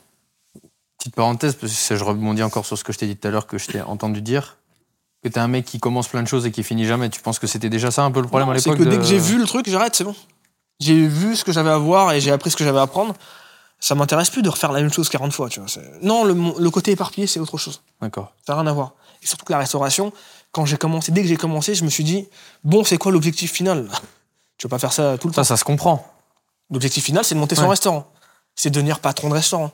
C'est d'avoir mon putain de restaurant à moi et euh, tout gravite autour de moi euh, dans ce restaurant. Donc euh, j'ai gardé ça en tête. Donc mettre de l'argent de côté et tout ça et tout ça. Donc là, j'ai 21 ans, presque 21 ans. Je suis au chômage et je me permets deux ans de chômage, rien à foutre. J'avais cumulé pendant deux ans. Deux ans de chômage. Et là, on passe sur un versant de ma vie où j'ai fait mille conneries. Je suis reparti sur un truc. Je tente de monter des, des affaires euh, pas très honnêtes, avec des gens pas fréquentables. Je tente plein d'expériences différentes sur des trucs où d'un coup je me prends pour un bandit, quoi. Qu'est-ce qui se passe? Le mec, tu te prends pour Ah oui, carrément. Ouais. Mais j'ai eu des affaires judiciaires, plein de trucs. Cambriolage, des trucs comme ça, tu vois. Euh, Mais d'un coup, je passe de mec qui fait de la restauration à mec qui vrille dans sa tête. Parce qu'il a vu le film Mesrine, tu vois? Le film Mesrine qui vient de sortir, je l'ai vu, ça m'a fait vriller dans ma tête, tu vois. Je fais, waouh, si je rêve de ça. hein. C'est ça, je suis ce mec-là, tu vois. J'étais déjà fan du personnage depuis que j'étais petit parce que j'ai grandi dans la rue où il est mort. Quand je passais avec mon frère, il me dit ouais, Jacques Messrine ici, il a mobile visage quand il était petit, tu vois. Je regarde sur internet, putain, fascinant le, bo- le- le C'est bonhomme. stylé l'anecdote. Enfin, c'est stylé. pas- Non mais c'est ça, le bonhomme est fascinant, tu vois, genre. euh, Il est bah, très bien interprété aussi par Cassel. Ouais. Jusqu'au moment où euh, énorme dépression à 24 ans, 23 ans et demi. Donc deuxième? Je suis plus dans la restauration, je suis encore en train de faire un autre truc qui me rapporte pas mal d'argent, mais je peux pas en parler. C'est pas illégal, mais je peux pas vraiment en parler. Et hum, Ça attise quand même ma curiosité. ouais, là. mais les gens le découvriront si j'arrive à faire du cinéma un jour. Ils, le ils vont le découvrir forcément. Ça sera le deuxième film que j'ai envie de faire. Tu vois, le premier, je t'en ai parlé tout à l'heure. Il est écrit, il, a- il attend plus qu'à être fait. Le deuxième parle de ça. Ah donc tu peux pas en parler parce que tu veux pas griller la cartouche. Ouais, c'est juste ça. Ah oui, d'accord. fous d'en parler, avec plaisir. Côté Chippendale. Mais oui, Voilà. ok. Je veux pas griller la cartouche, t'as tout dit. ouais, je comprends. Juste ça, parce que je me dis, ah, ce serait dommage que ça sache et que le film soit pas une surprise, tu vois. Ouais. Et là, euh, grosse dépression. Qu'est-ce que je fais de ma vie? Je suis en train de tout foirer. Je gagne de l'argent, je suis pas heureux. Qu'est-ce qui se passe? Et là, il y a eu les Oscars 2012. Jean Dujardin un Oscar. Court. The Artist. Ok. Et moi, j'étais là en train de regarder ça avec une fascination à la télé. J'étais fasciné. Parce que Jean Dujardin, je le connais. En tant que. On le connaît tous. On l'a vu sur. euh, Un fille. avant à Fille, on l'a vu dans ces petits sketchs Les Nous c'est nous. On l'a vu chez euh, Thierry Boyer, je crois, euh, faire son sketch euh, Graine de Star. Et on l'a vu évoluer un peu au cinéma doucement. Et là, on le voit avoir un Oscar. Mais c'est un truc de fou. C'est pas Laurent Boyer Graine de star? Ouais. Ouais, mec, c'était bien ça. Non, respecte les gens. Ouais, ouais, t'as raison. Non, Respecte les gens. Un Oscar et je suis fasciné par ça. Je fais incroyable parcours du mec. Respect total, tu vois. Et déclic. Dépression après ça. hein. La dépression, elle est intervenue dès que j'ai vu ça. Et j'ai dit, putain, je suis en train de rater ma vie. Je suis en train de rater, je suis en train de rater. J'ai dit, allez, fuck. Ah tiens, il y a des mecs qui font des, des trucs sur YouTube. Allez, venez, on fait des vidéos sur YouTube. Je, je- je- je chauffe mes potes. Je me suis fait pas mal de potes maintenant. Ouais. hein. Ça va, j'ai plus que un- j'ai pas qu'un ami, j'avais plein de vrais amis, quoi. Donc je chauffe mes amis, venez, on fait des trucs sur YouTube, regardez, il y, a un- il y a un coup à prendre là, tu vois. Et je me lance. On se lance, très compliqué. À 3-4, impossible. Les mecs, ils bédavent, euh, impossible d'organiser quoi que ce soit, tu vois. On a fait un sketch en un mois. C'est chiant. Vous savez, ça m'a saoulé, quoi. Mhm. Donc je me lance tout seul. Et ça marche. Ça marche. À un niveau très très bas à l'époque, 2013, début 2013. Je fais des podcasts comme tout le monde. J'avais la chance d'avoir 1000 amis sur Facebook et, un- et à l'époque, Facebook, quand tu mettais un lien, t'as 1000 amis, t'as au moins 500 personnes qui voient ce lien, tu vois. À Ah. l'époque, c'était comme ça, tu vois. Et je sors mes podcasts et c'est, oh tiens, ça prend un peu. Je fais 1000 vues. Et les gens, hey, continue, mec, c'est sympa ce que tu fais pour euh, un début, tu vois. Continue. Je continue mes podcasts, j'en sors un tous les trois jours, je fais que ça, tu vois. Focus podcast. tu vois. Au bout de quatre podcasts, je fais, ça m'a saoulé là, de faire ça. Je lance des sketchs. Des sketchs improvisés, tu vois. Je les sors, je sors un concept qui s'appelle Avenir et vous. C'est en gros, euh, vous allez m'aider à faire du contenu, vous allez me donner des idées, vous allez me donner vos musiques et avec ça, je vais créer du contenu, tu vois. Tu te trouvais déjà un talent? J'étais convaincu d'être un acteur. Convaincu? Convaincu d'être un putain d'acteur. Convaincu, je Un dis, ouais, putain d'acteur. Ouais, un putain d'acteur. Je, ouais, je suis convaincu, je suis un putain d'acteur. Je lance mes trucs. Et ça marche un peu, mais pas assez. Trouve que ça marche pas assez, tu vois. C'est-à-dire, je mets trois mois pour faire euh, 3000 abonnés, tu vois. Je suis à fond, hein. Toute la journée, je pose des commentaires pour que les gens viennent voir ma chaîne. Euh, Je, suis scrupuleusement rigoureux sur euh, la date de publication. Tous les mercredis à 18h, je sors ma vidéo et tout. Il y a un truc qui se forme, un public qui se forme quand même, un petit. On attend de voir ça va être quoi la vidéo de la semaine, parce qu'on sait que c'est toujours un truc différent, un sketch. Au bout de trois mois, je fais ouais, ça, ça avance pas là, 3000 abonnés par euh, en trois mois, qu'est-ce qui va se passer? Moi, je veux un million. moi. Enfin, dans ma tête, je voulais un million. Je voulais Norman, Cyprien qui cartonnait, tu vois. Je... Déjà à l'époque? Ah oui, c'était les grandes années Norman Cyprien, tu vois. Et là, je sais pas pourquoi, je me dis, il faut que je change de concept. Je me dis, je vais tenter la caméra cachée. On va tenter. Je sais même pas si je suis capable de faire ça, mais on va tenter. Et je mets un post sur Facebook. Ma page avait pris un petit peu, j'avais 1000 abonnés sur Facebook. Proposez-moi des défis, les gars. Et je vais en faire un. Alors les gens, ils sont à fond. Ouais, j'ai toi dans la scène, ouais, va au McDo avec un quick, des trucs de merde, de gamin, tu vois. des- C'est quoi tes influences là? C'est Michael Youn, euh, Rien, je sais pas. Rémi Gaillard, euh. François Damien Non, pas, rien pas, pas Rémi Gaillard. non. À la limite, je dirais plutôt François Damien et Baffy, tu vois. Mhm. L'excellence absolue. Ouais, ouais. Mais euh, là, je me dis, proposez-moi un truc, on verra ce que je suis capable de faire. Je suis un acteur, de toute façon. un putain d'acteur, moi, je peux faire tout, tu vois. Et hum, Comment on peut passer de serveur dans un resto à du jour au lendemain se dire je suis un putain d'acteur bah, j'étais convaincu. euh, Sans avoir fait de théâtre, J'étais convaincu d'être fait sans pour que personne t'ait Ouais. gonflé en te disant euh, On m'a même dit l'inverse. On m'a- dit l'inverse. J'avais parlé d'un gars, je dis ouais, j'ai envie de devenir acteur doucement. Il m'a dit ah, t'as pas la voix pour. T'as pas du tout la voix pour. Ok. ok. Peut-être. J'en sais rien. Tu vois. Et c'était un, un coup dur. Il me dit tu pourras jamais être acteur. T'as pas une voix d'acteur. Bon. Et J'ai pas une tête euh, un peu acteur, les cheveux noirs et tout. J'étais un gamin, tu vois, 24 ans, je, res- je ressemble à rien. Et là, les gens proposaient des défis à la con. Et il y a un gars qui propose un défi qui semble un peu plus pertinent. C'est toi passer pour un gardien dans un musée. Et là, tout le monde like, tu vois. Je fais, ah tiens, c'est marrant, ça, c'est un peu plus pertinent, c'est un peu plus dur. Allez, on va tenter ça, tu vois. Et je tente. Je fais mon truc, j'arrive euh, au Louvre pour faire une caméra cachée, mais je suis comme ça, quoi. J'ai la voix bloquée totalement. Je sais pas quoi faire. Pas d'inspi, pas de répartie, j'ai rien. Et je sais pas, je me chauffe, je me chauffe pendant une heure. Et en fait, je rentre chez moi, je regarde les rushs, je fais putain, c'est pas mal. C'est sympa. Mon pote qui me filmait avec la GoPro comme ça, tu vois. C'est pas mal, c'est c'est marrant, quoi. Il y a des trucs sympas. Je fais un montage et on me dit, ah, c'est pas assez. Ça manque d'un truc, là. Il manque une vanne, tu vois. Une vraie vanne dans le truc. On y retourne. On continue, on refait, un peu plus à l'aise, mais toujours euh, très difficile. On rentre, on fait le montage. Je publie. Et hop, les gens disent, putain, mais d'où tu fais des trucs comme ça, toi Tu vois, genre, euh, tu sors de nulle part, tu fais des caméras cachées euh, au Louvre. euh, et il y a, il y a ce qu'il faut.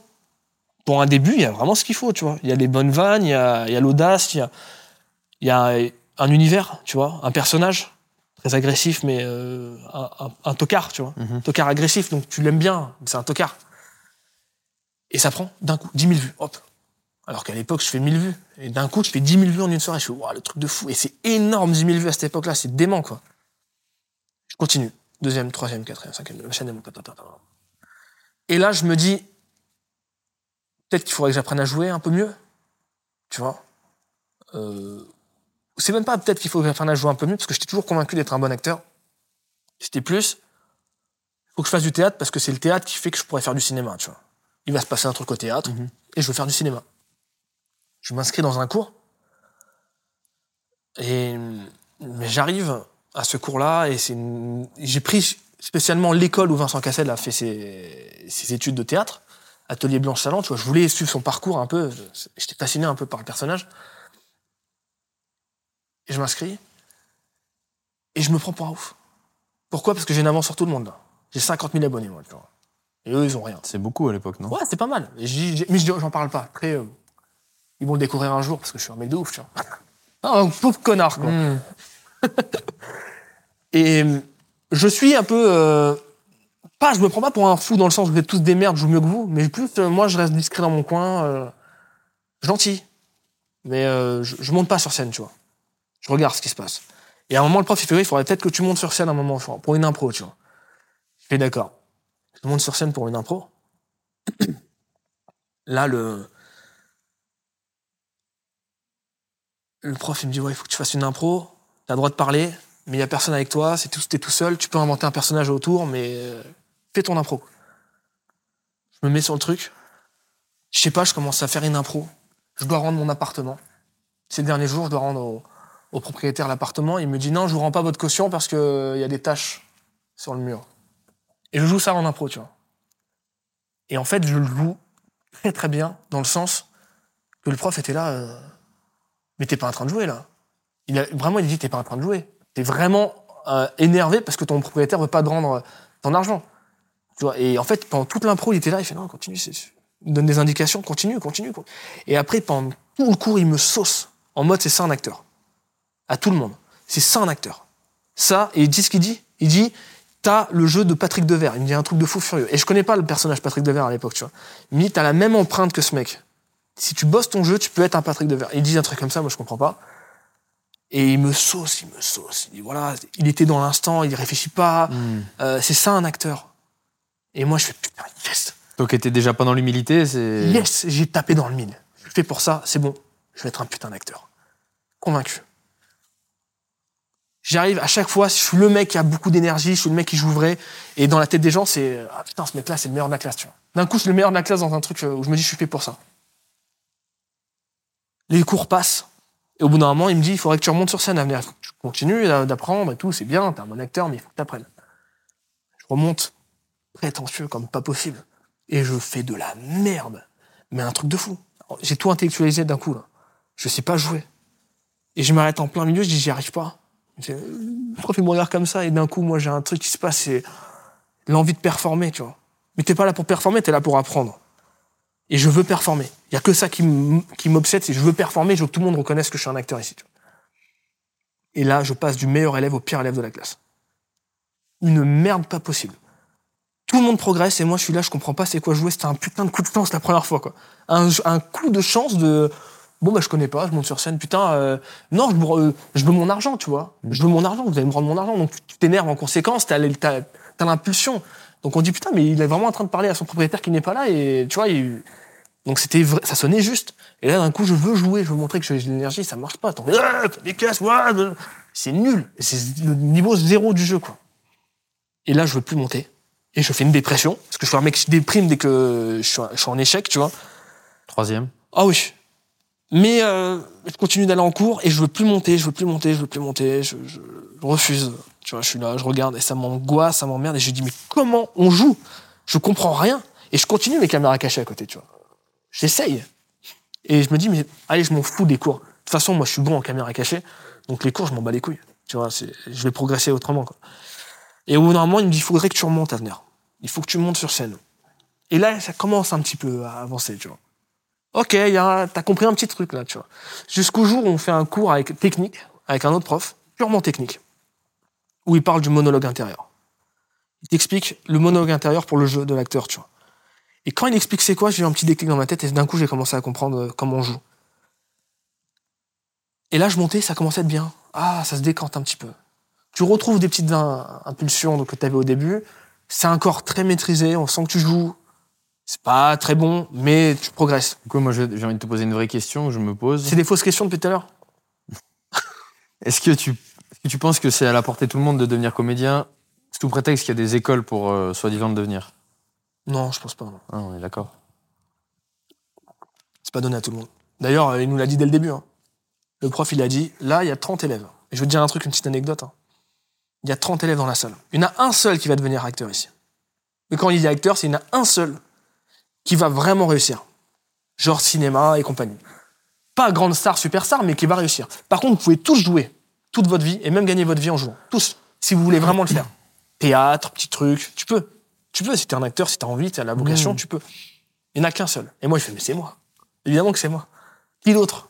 Ça peut être que moi. Regarde, il y en a qui se plaignent, qui cherchent des excuses pour pas faire des trucs. Genre, euh, ouais, mais si on n'a pas de contact, comment on tourne notre truc? Ouais, c'est bon, ferme ta gueule, c'est bon. euh, tu veux tourner un truc, tu le tournes. Moi, j'étais là, j'étais en train de tourner mes trucs dans ma tête. J'étais, euh, lui, c'est fini. J'étais out direct, tu vois.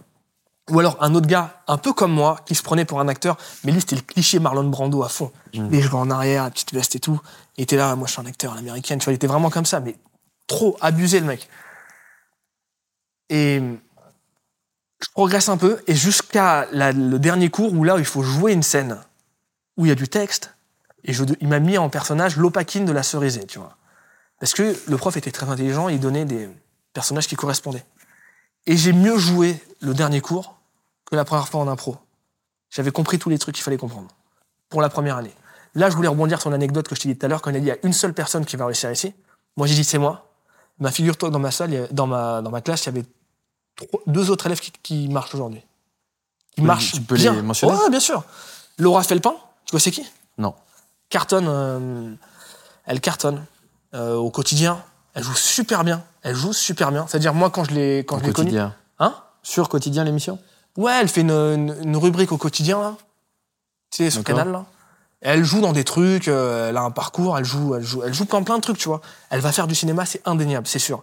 Et une autre qui s'appelle Anna Apter, qui commence à avoir un petit truc sur Canal+, qui était une pote à elle, ils ont fait des trucs en duo au début.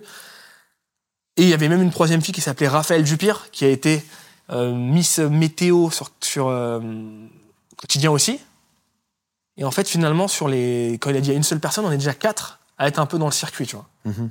Raphaël Dupire, euh, ça n'a ça, ça pas marché du tout. Donc tu t'inclus dans le circuit des acteurs. Pas acteurs, les gens qui vont réussir. Acteurs, certainement pas. Mais les gens qui. Hmm. Après, il a dit acteur. Et moi, je considère que faire du cinéma aujourd'hui, en tant que réal, c'est réussir. m'en fous d'être acteur, complètement. D'une part parce que je suis pas un bon acteur et c'est mort. J'ai pas la patience de jouer. D'ailleurs, j'ai arrêté les cours juste après cette première année. J'ai fait ma première année, je fais non, ça me saoule. Alors que Laura Felpin et compagnie, ils ont continué. Mhm. Elles ont fait des cours encore et encore. Et quand elles ont commencé YouTube, moi j'avais déjà trois ans de YouTube devant moi avec 250 000 abonnés, je les vois commencer à faire leur truc. Je regarde ça, je fais ah ouais, euh, super, tu vois. euh, vais prendre de haut un peu. Pas de haut, parce C'est que j'ai non, j'ai partagé un peu. Je dis ouais, je partage et tout. J'ai partagé, franchement, elles ont fait un truc, j'ai dit ouais, je vous aide. euh, Alors que je m'entendais pas du tout avec cette meuf Laura Felpin. On, vraiment, on s'entendait pas ensemble. Et je partage quand même, tu vois. Et je me dis ouais, euh, ouais, ils ont pas l'habitude de la caméra, ça se sent, tu vois. Et puis les années passent, les années passent. Et je vois Laura Felpin qui joue de mieux en mieux. Et au- à un niveau maintenant où je me dis putain, elle a un niveau d'acteur. Euh, et j'ai pas vu le truc venir, quoi. Parce que la meuf, elle a bossé pendant 7 ans. Elle a pas arrêté. C'était en 2013, 2014 de théâtre, tu vois. En 2021, aujourd'hui, elle va faire du cinéma. Elle peut jouer n'importe quel personnage. Et c'est une des rares filles qui est vraiment drôle à l'image, tu vois, qui sait être marrante. Et tu dis pas, elle est en train de jouer. Non, tu, non, non, elle est marrante, elle joue bien, tu vois. Donc je pense que c'est elle qui va réussir en tant D'accord. qu'actrice. Ok. Pour moi, c'est Bah, elle. euh, Ce que tu as dit fera date. Je pense.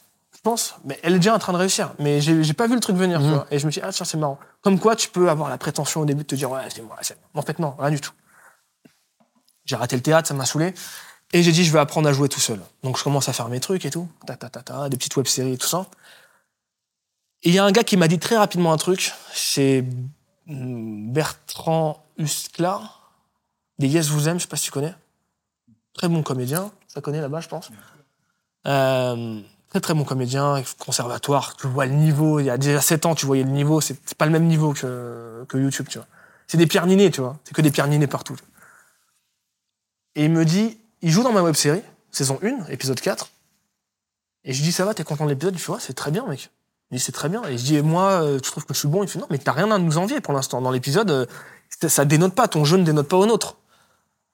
Euh, c'est bien, tu vois. Il me dit, par contre, t'es pas fait pour être acteur. Mais il me le dit pas méchamment, tu vois. Il me dit, toi, t'es fait pour créer des choses. Que te mets pas dans cette case d'acteur parce que t'es pas fait pour. Par contre, on sent que t'as un truc à raconter parmi, euh, à travers plein de choses. Il faut que tu sois à la tête d'un projet, toi, tu vois. Un showrunner à l'américaine, tu vois. Tu écris le truc, tu le montes, tu peux jouer dedans, pourquoi pas. Mais il faut que ce soit ton mm, univers à toi qu'on voit. Et ça, t'es fait pour ça. Il m'a dit ça et je fais, ça a pas résonné à ce moment-là. Je fais, ah putain, il me dit que je suis pas acteur. Et moi, je le prends mal à Hmm. l'époque, je veux vraiment être acteur. Et avec le temps, tu, ré- tu réalises et tu dis, finalement, c'est un compliment. Et ma femme, elle m'a dit la même chose très rapidement. Très, très rapidement, et je l'ai super mal pris. Je tournais un biopic sur Bach, mon premier truc sur Bach, tu vois. Très amateur. Mais bien, sympa, aujourd'hui, si tu le regardes, c'est marrant, tu vois. Tu l'as vu, je pense Mhm. Et euh, elle, était venue avec nous à l'église où on a tourné, dans le, à Paris, dans le Marais. Elle m'a vu en train de faire, ouais, alors la caméra là, tac, euh, je travelling comme ça, tac, tac, faire le truc, et après faire action et jouer le truc. Elle m'a regardé d'un regard comme ça, et le soir, elle m'a dit, mais, elle m'a dit, tu m'as bluffé, euh, tu m'as dit, tu m'as vraiment bluffé sur ton truc. Je fais, ah ouais, je joue bien. Elle fait, non, tu m'as bluffé dans comment tu réalises, tu vois. Comment tu, es, tu sais ce que tu veux, tu vois. Mhm. Enfin, ça va très vite, tu, tu, tu, tu sais ce que ça doit donner, tu vois. Je fais, ah, tu, tu me dis que je joue mal, tu vois, moi je le prends mal. Elle fait, non, tu joues pas mal, tu joues pas mal, tu, ça va, tu sais jouer, mais, mais t'es fait pour être réalisateur, plus qu'acteur. Et moi, je suis trop, non, je veux être acteur. Moi, je veux qu'on voit l'image et tout. euh, j'ai des trucs à raconter en tant qu'acteur. Et je persiste. Je fais ma saison 2 de ma web série et eh, dedans, je joue bien. Je te dis, dedans, je joue bien, quoi. À partir de l'épisode 3 et tout, je joue bien, même aujourd'hui, je suis pas mal à l'aise en regardant. Parce que je joue pas. Mhm. Donc je me dis, ah, c'est cool. Et de temps en temps, je fais des trucs où je joue bien. Ça va, c'est correct. J'ai pas personne pour me driver et tout. Et je me dis, ça va, je suis pas ridicule à l'image. C'est pas, oh putain, mec, arrête, de, arrête ça parce que tu sais pas jouer, quoi. Mais avec le temps qui passe et quand je vois les autres évoluer en, jeu, et moi qui n'ai pas travaillé le jeu, et qui me contente de ce que je sais faire, que ça fonctionne à un niveau, mais je peux pas assurer un rôle principal aujourd'hui. Même s'il y a pas très longtemps, on commence à me dire Ah, tu commences à être prêt pour jouer. Tu vois. On m'avait dit ça. Des gens qui du milieu m'ont dit Tu tu en être mature pour le jeu. En fait, ça m'emmerde. Dès que je joue, je, suis angoissé. Je suis angoissé. Il a besoin de performer. Tu vois. Donc j'ai lâché l'affaire avec le jeu.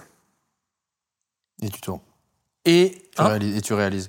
Non, mais j'essaie de synthétiser parce que j'ai encore plein de questions. Ouais, t'inquiète. pas- Euh, et je l'ai fait une dernière tentative dans Beethoven, où j'ai joué le rôle. C'est très très dur. Comme je t'ai dit tout à l'heure, c'est hyper dur de jouer, de réaliser un truc comme ça. Surtout un personnage où il faut que tu joues, euh, t'in- t'in- t'interprètes un gars, tu vois, il faut que tu sois à un certain niveau. Ça a été très dur, personne pour me diriger. J'ai fait le maximum de ce que je pouvais à l'époque.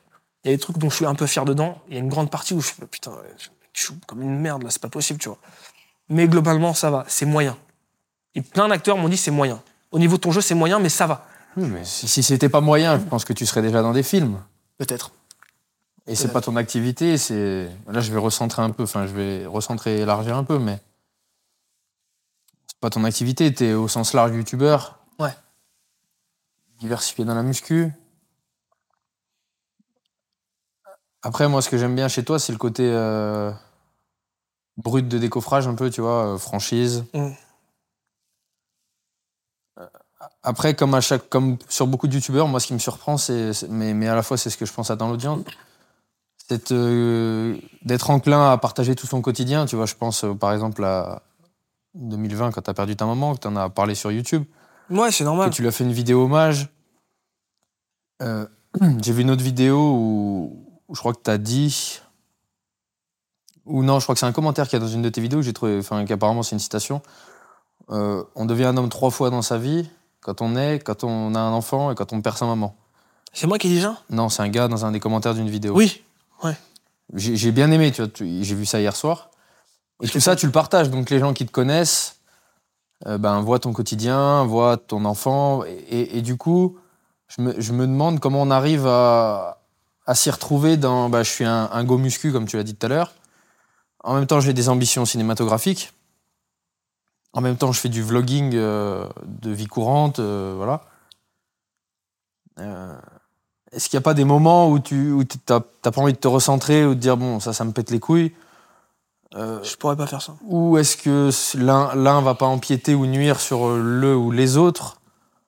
J'ai la chance d'avoir réussi à convaincre un public en faisant toutes ces choses-là, tu vois. Et qui a compris comment j'étais, tu vois. Il a compris que j'allais m'éparpiller toute ma vie. et tu penses que tu as plusieurs publics ou tu as un public qui consomme tout ce que tu fais? J'en ai un qui consomme tout, Ouais.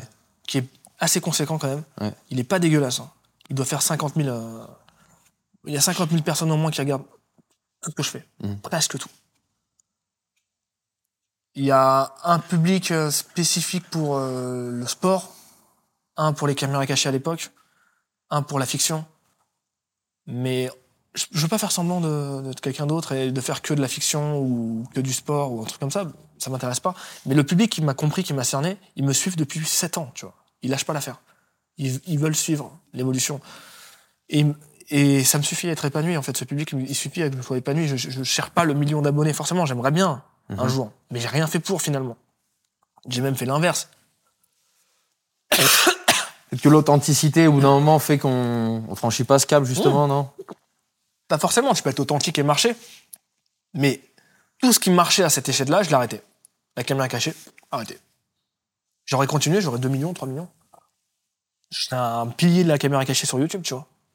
Non, j'ai arrêté parce que non, c'est c'est pas mon truc, tu vois. Ah, c'est bon, je l'ai fait, je me suis fait connaître, mais ça m'emmerde de faire ça.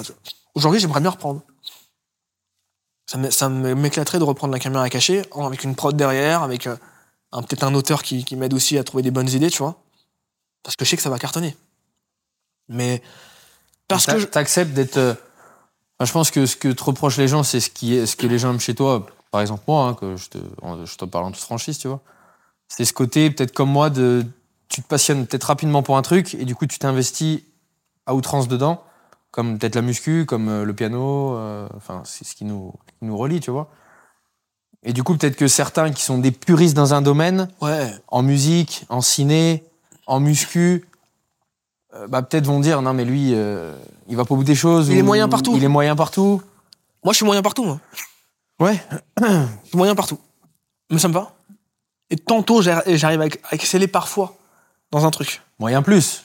Ça dépend. Comme je t'ai dit tout à l'heure, quand t'es profane dans la musique, qui est quand même un domaine très élitiste, et que t'es validé ne serait-ce que par le peut-être un des revendeurs principaux d'instruments de musique euh, au monde.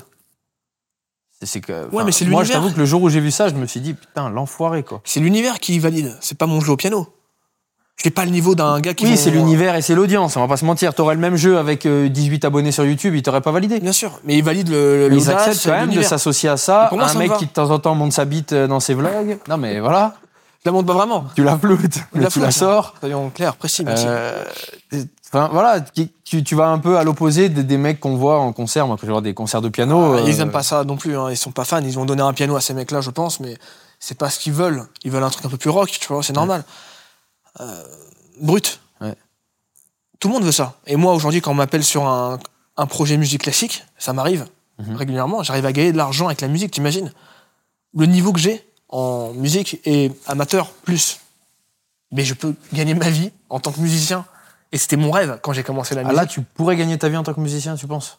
Je peux la gagner dans le sens. Tu gagnes bien ta vie d'ailleurs? Ça va. Tu m'as dit tout à l'heure que ça te dérangeait pas d'envoyer ton. Ça salaire. dépend des années, mais cette année, ça va. Cette année, ça va. C'est. euh, Tu veux un chiffre? Bon, écoute, faisons comme le QG, je crois, l'émission qui demande la feuille de salaire, la Ah feuille bon? d'imposition. Il demande ça? Je crois qu'il la, il la demande. Très peu de gens jouent le jeu, mais. Mais j'ai une boîte, en fait. J'ai une société, donc ça va dans la boîte. Oui, mais non, non, mais donne un chiffre d'affaires si tu veux. Bénéf, 60 000 sur l'année euh, 2020, en bénéf. En C'est-à-dire. bénéfice, hein, Ouais. Donc c'est pas mal. dans ta poche. Dans la boîte. Attention. Et ton chiffre d'affaires de 2020. Euh, 100 000. D'accord. Mais 40 000 qui c'était en prod, en truc. euh, Ouais. 60 000, les impôts là-dessus. Ouais. C'est dans la boîte. Si je voulais sortir, je perds euh, Ouais. 30%. Ouais. Tu vois? Cette année, c'était ça, l'année Donc 2019. 4500 euros par mois. C'est pas énorme. Non. Et attention, c'est Pour pas, une vie parisienne. c'est pas 4500 par mois. C'est que si je prends les, le truc en, en salaire, euh, je gagne 3000 par mois finalement, tu vois. C'est bien, c'est très bien, mais c'est pas les millions euh, des, des- euh, à droite et à gauche, tu vois. Et j'aspire à gagner 10 000 balles par mois, j'aimerais bien. J'ai pas honte de dire, moi, je veux 10 000 euros par mois, dans ma poche. Dans les 3000 euros, t'inclus ton sponsor euh, diète Euh, il y était, ouais. c'est pas énorme finalement. J'ai fait une année correcte en 2020, mais il faut être constant. Je suis pas à l'abri que ça marche moins en 2021. Je suis toujours en train de me dire est-ce que j'aurai mon sponsor ou pas, euh, un sponsor à droite à gauche? Là, il y a rien pour l'instant, tu vois.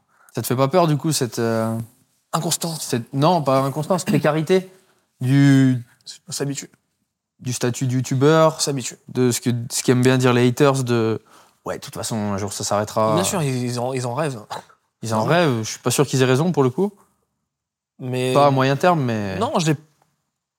Au début, c'est une angoisse, tu vois, mais après, quand il y a une, une dynamique qui prend forme et tu vois que ça se répète, qu'il y a des cycles, tu fais un peu plus confiance en, au futur. Et surtout, comme moi, je suis tellement focus cinéma, tu vois. Je veux pas dire que tout ça, c'est un jeu, mais c'est presque un jeu. Parce que ma tête, c'est le cinéma. S'il y a un jour où YouTube, ça marche plus du tout, je me dirais, bah, c'est parce que c'est temps, il est temps vraiment de t'investir au cinéma et de faire ce qu'il faut. Et je suis capable d'en faire. Là, tu vois, je t'ai dit, j'ai le long métrage. Une prod, elle kiffe. Elle me dit, tu seras pas capable de faire ton long sans avoir fait un cours. J'ai écrit un cours. Il kiffe. On va le faire. C'est en train de se faire.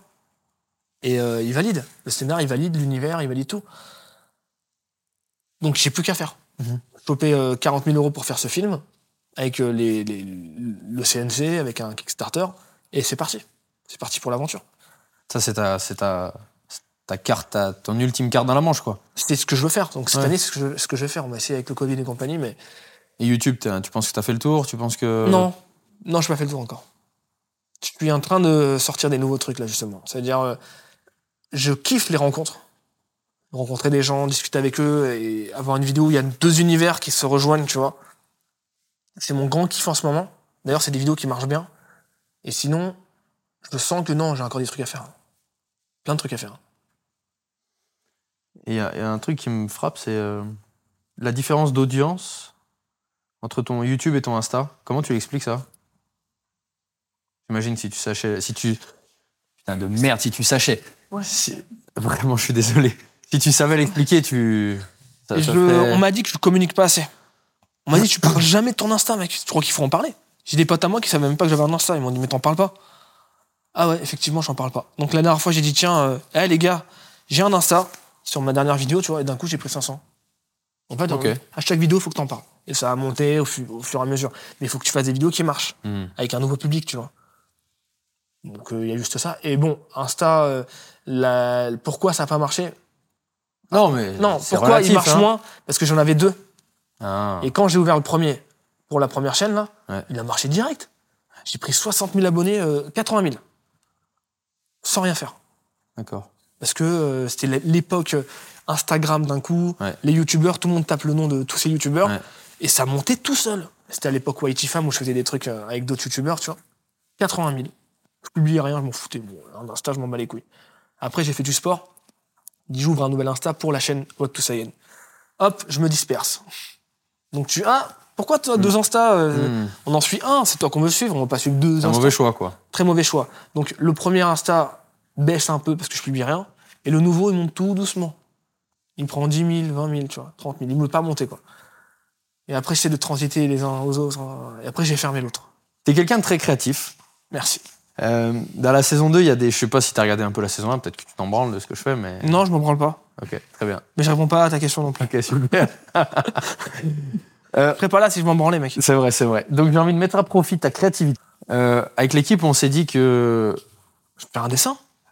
qu'on allait demander à l'équipe, enfin à tous les dessiner, invités, de chacun laisser leur trace un petit peu. euh, C'est pas dessiné du tout. C'est pas grave, il y a la personne qui l'a fait avant toi, c'est pas plus. J'ai zéro créativité de dessin. De dessin. T'as une créativité excessive à mon avis, donc tu vas Ah bon vraiment dessiner. Non, non, mais c'est vrai. Donc l'idée, c'est qu'on va te laisser 1 minute 30 avec ce crayon, cette feuille blanche. Tu dessines ce que tu as envie en te disant que c'est quelque chose qui soit s'inclura à la fin de la saison dans une espèce de fresque, Merci, mec. soit dans un album euh, qu'on fera gagner à un des abonnés de la chaîne. euh, Voilà, donc tu peux le prendre vraiment à la dérision et te dire euh, je fais un point noir au milieu et c'est de l'abstrait et je suis très content et allez vous faire voir. Une 30. Voilà, t'as une minute 30 pour euh, dessiner ce que t'as envie. Ouah Voilà. Ça peut être euh, drôle, ça peut être tri- triste, Oh, ça peut putain. être. euh, Donc je te laisse ça. Tu me dis le chronomètre quand tu le Ouais, lances. les gars, je vous laisse euh, mettre la caméra sur, euh, sur le crayon. Oh, mais ça va être nul à chier, mec. Je suis pas dessinateur C'est pas grave, c'est pas grave. T'es prêt, on part dans 5 secondes. Oh putain. 1 minute 30, mon gars. Je te laisse faire ce que tu veux. Tu dis- Avenir à toi de jouer pour le dessin de la saison 2.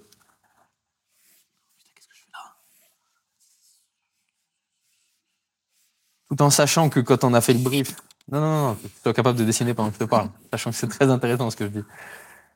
Dans les invités que j'ai mentionnés de la saison 2, j'ai dit, à mon avis, un mec comme Avenir, il va envoyer du bois parce qu'il est créatif. Arrête, tu mets la pression là. Bah écoute, t'assumes pas la pression? Non.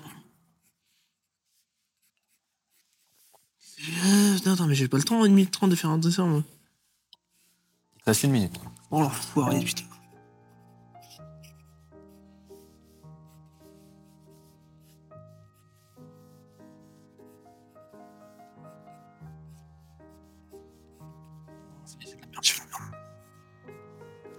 Reste 45 secondes.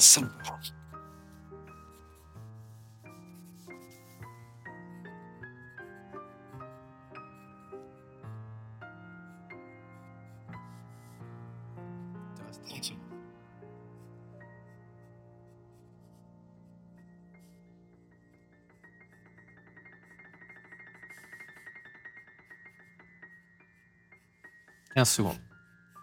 15 secondes, tu signes la feuille. Tu vas le montrer après? Ouais. Sûr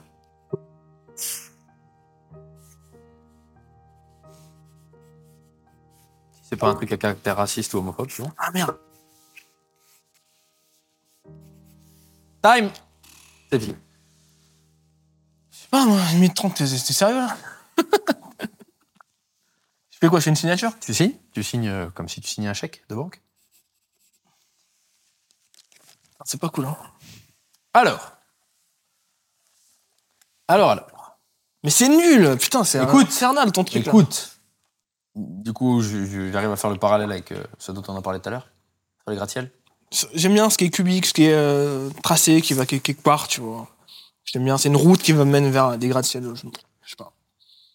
Sans sens caché, c'est au Degré. Non, y a rien. C'est pas une route figurative de ta vie. euh, Bah certainement, mais j'ai pas voulu. C'est pas. euh, tu me dis de faire un truc, donc je suis pas en train de me dire, euh, euh, je vais faire ma vie euh, dans une route. T'aurais pu ça. Bah c'est peut-être ça. Mais c'est pas le cas. Si. Là, c'est moi qui t'ai tendu une perche que tu viens de saisir, non? Non, c'est clairement ça. Je suis très euh, la route. Road to Saiyan, c'est une route pour moi, donc euh, je vais vraiment sur une route. Les gratte-ciel, ça me parle. J'aime bien cette vision là-bas, un truc. Et du coup, à route, on, on entend que y a pas de zigzag, Ouais. que c'est tout droit, Ouais. mais qu'il y a quand même des petits nids de poules et des choses, non? Parce que en fait, le but, c'est ton but, c'est toujours tout droit. Même s'il va y avoir des zigzags, forcément, c'est toujours tout droit. Et les gratte-ciel, moi, ça me parle parce que j'ai l'impression qu'il y a une vie de fou là-bas, tu vois. Si Ce qui est important, c'est pour toi, c'est le trajet. C'est c'est ça, là? tout, et surtout d'avoir la vision là, vers le truc à la fin, tu vois. En fait, c'est la globalité. Et en fait, arriver au bout là-bas, je suis même pas sûr de vouloir. Tu vois le délire? Oui, donc c'est le trajet qui est important. Je ne sais pas, dans le sens, ce qu'il y a là-bas, j'ai envie de le voir, mais j'ai pas forcément envie d'y être, tu vois. C'est comme un peu que tu es sur un process de séduction avec quelqu'un et quand tu concrétises, limite, c'est moins, moins En tout cas, moi, de mon, de mon point de vue, si j'ai un truc comme ça en face de moi, une, une, une- des gratte-ciels pleins là-bas, tu vois, où je me dis, il y a une vie là-bas, il y a tout, il se passe Ouais. tout, et moi, je suis ici. Je peux y aller, tu vois. En Ouais. continuant tout droit, je peux y aller. J'ai pas forcément envie d'y aller, tu vois. J'aime bien voir, en tout cas, Ouais. au loin, ce qu'il y, a- qu'il y a ça, tu vois. Ok. Mais c'est un bien. truc. Partage qui- l'explication. Mais c'est un truc qui me parle, quoi. C'est-à-dire, euh,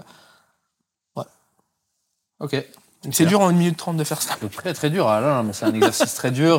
Tu t'y attendais pas. Je te l'ai, je l'ai pas informé qu'il allait avoir ça à faire, donc euh, sinon ça, ça gâche un peu les choses. Il y a, il y a un autre petit, euh, petit jeu à faire avant de conclure l'émission, mais on n'en est pas là. T'ai demandé, je peux te souviens d'emmener un objet. Mm. Euh, bah, j'espère que tu l'as. Bah, en fait, c'est même pas que je l'ai amené, c'est que je l'ai toujours sur moi. Ok. Tu peux nous le montrer du coup? Tu peux le montrer peut-être à la, à la Non. caméra. Hop, il y a une intrigue dessus. Hein. Plein de gens me demandent c'est quoi ton collier Putain, ton collier il est stylé, c'est quoi, tu vois? Alors l'histoire, tu veux l'histoire du, du, du Bien collier? sûr, je veux, l'histoire et du coup, moi, quand je collier que je vois dans tes vidéos, je vois souvent une étoile de David, Non, que j'aurais pu penser que tu allais amener ça? non, c'est pas une étoile de David. Non, ça l'est Il y effectivement. a pas. l'écriture hébreu dessus. D'accord. Ben vas-y, si tu peux nous expliquer en une 5 mezouza. minutes. C'est une mezouza, c'est un truc chez les juifs qu'on met devant les portes. Dans la vérité, c'est jugement. Mhm, Tu l'as vu ça? Bien sûr. Et, et c'est pas tant que je sois religieux. Je suis pas religieux. Hein. Je suis pas pratiquant. euh, j'ai une foi, on va dire, et une tradition que j'ai envie de garder. Voilà. C'est un côté traditionnel, mais je suis pas religieux. Et ça, c'était à mon frère. T'es déjà rentré dans une synagogue Bien sûr, c'est la bar mitzvah, donc oui. Ok. Ça, c'était à mon frère qui l'a vu pour sa bar mitzvah. Ce collier-là. Et un jour, je l'ai pris dans le coffre-fort de chez mes parents. Et je l'ai mis autour de mon cou. Je crois que j'avais 15-16 ans, un truc comme ça. Et je l'ai gardé. Parce que je le kiffe. Et mon frère, à chaque fois qu'il le voit, il me dit c'est à moi. Tu vas me le rendre un jour. À chaque fois, il me dit c'est à moi, tu vas me le rendre un jour. Et il me rappelle que c'est à lui que je vais lui rendre un jour. Je fais non, oui, c'est à moi. C'est mon collier, tu vois. Mais il est tout le temps autour de mon cou. Et une fois, je l'ai perdu, j'étais très très mal. Mais c'est ça qui est tombé une fois. J'ai fait un tennis, je rentre chez moi, je Putain, il est plus là. Je pète un plomb.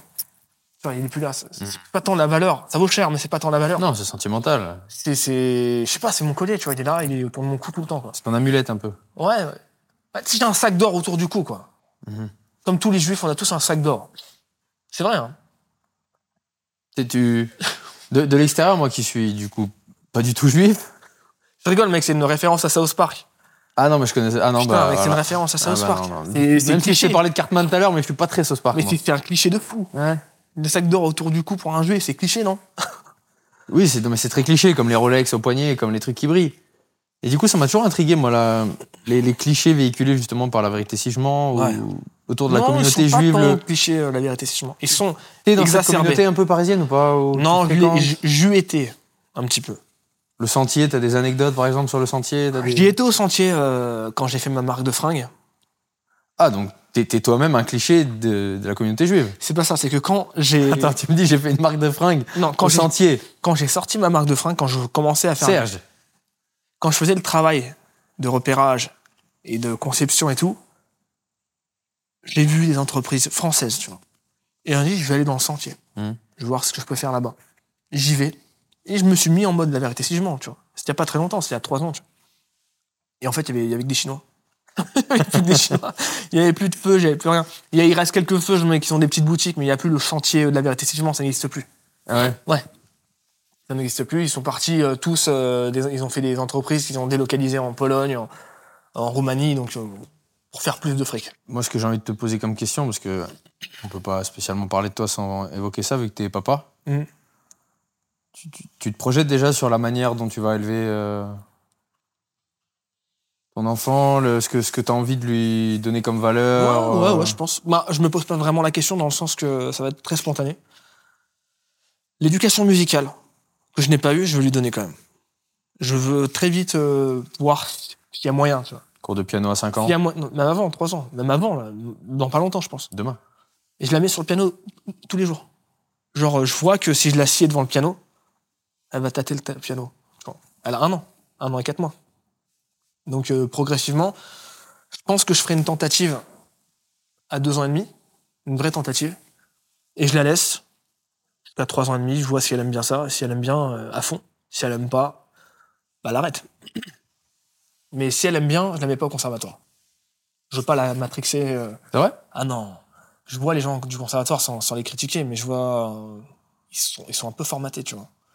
Ah, Mais je pense qu'il faut que tu aies conscience que tout le monde n'a pas la capacité d'apprendre comme toi, tu as appris le piano. Alors, un prof? Oui, oui. Alors, un c'est ce que moi je fais, mais c'est- enfin, déjà, toi, en tant que parent, ça va pas te coûter le même oseille que, Elle aura un prof particulier. des cours C'est particuliers. pas grave. Elle aura un cours particulier avec le prof que je vais sélectionner, quelqu'un de pédagogique. Pédagogue, pardon. Pédagogue. Ça va. Ça fait combien de fois Dites en commentaire combien de fois il a accroché des mots de manière Deux fois, scandaleuse. ça va. Toi, tout à l'heure, t'as dit, euh, je sais pas, t'as dit un truc, tu fais, oh, sachez, Ouais, mais il y a toujours deux 1 mec. tu vas le mettre. De quoi Sachez. Bien sûr, on le laisse. Merci. Ok. Non, Euh, elle aura un prof, euh, elle fera du piano. Si elle a envie d'en faire, si elle a pas envie, elle en fera pas. quoi. Du sport.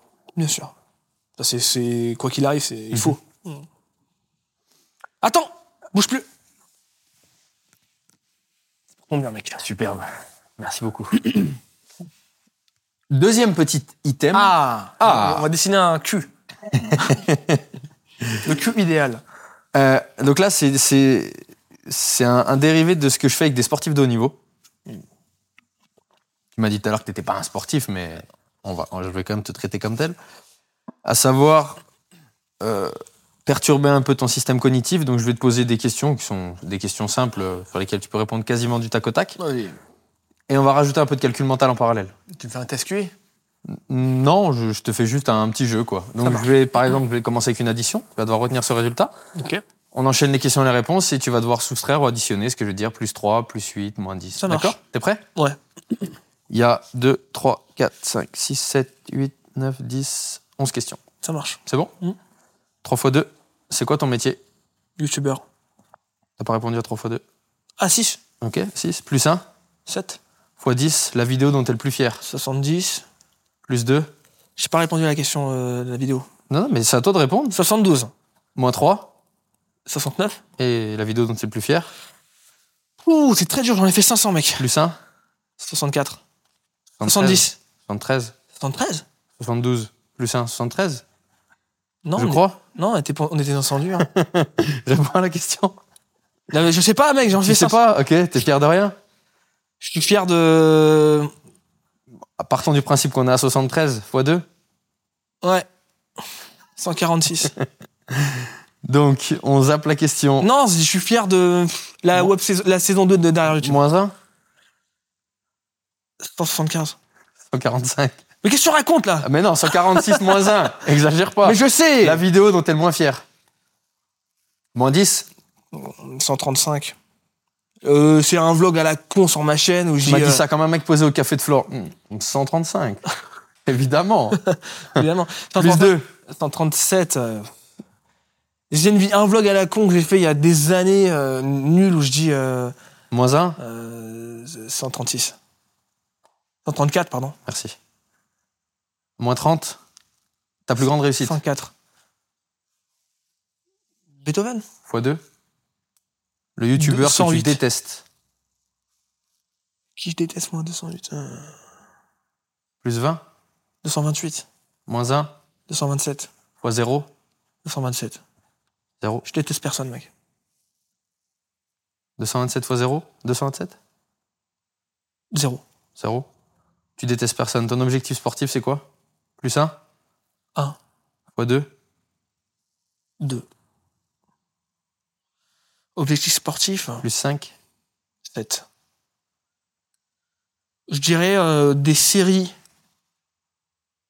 de 10, Plus 10. 17 à 130 kilos. En développé couché. Ouais. Moins 1. 16. Ton objectif de youtubeur. Déconcentré. C'est très chiant. Combien on est? Pardon? On est à combien? 16. Ton objectif de youtubeur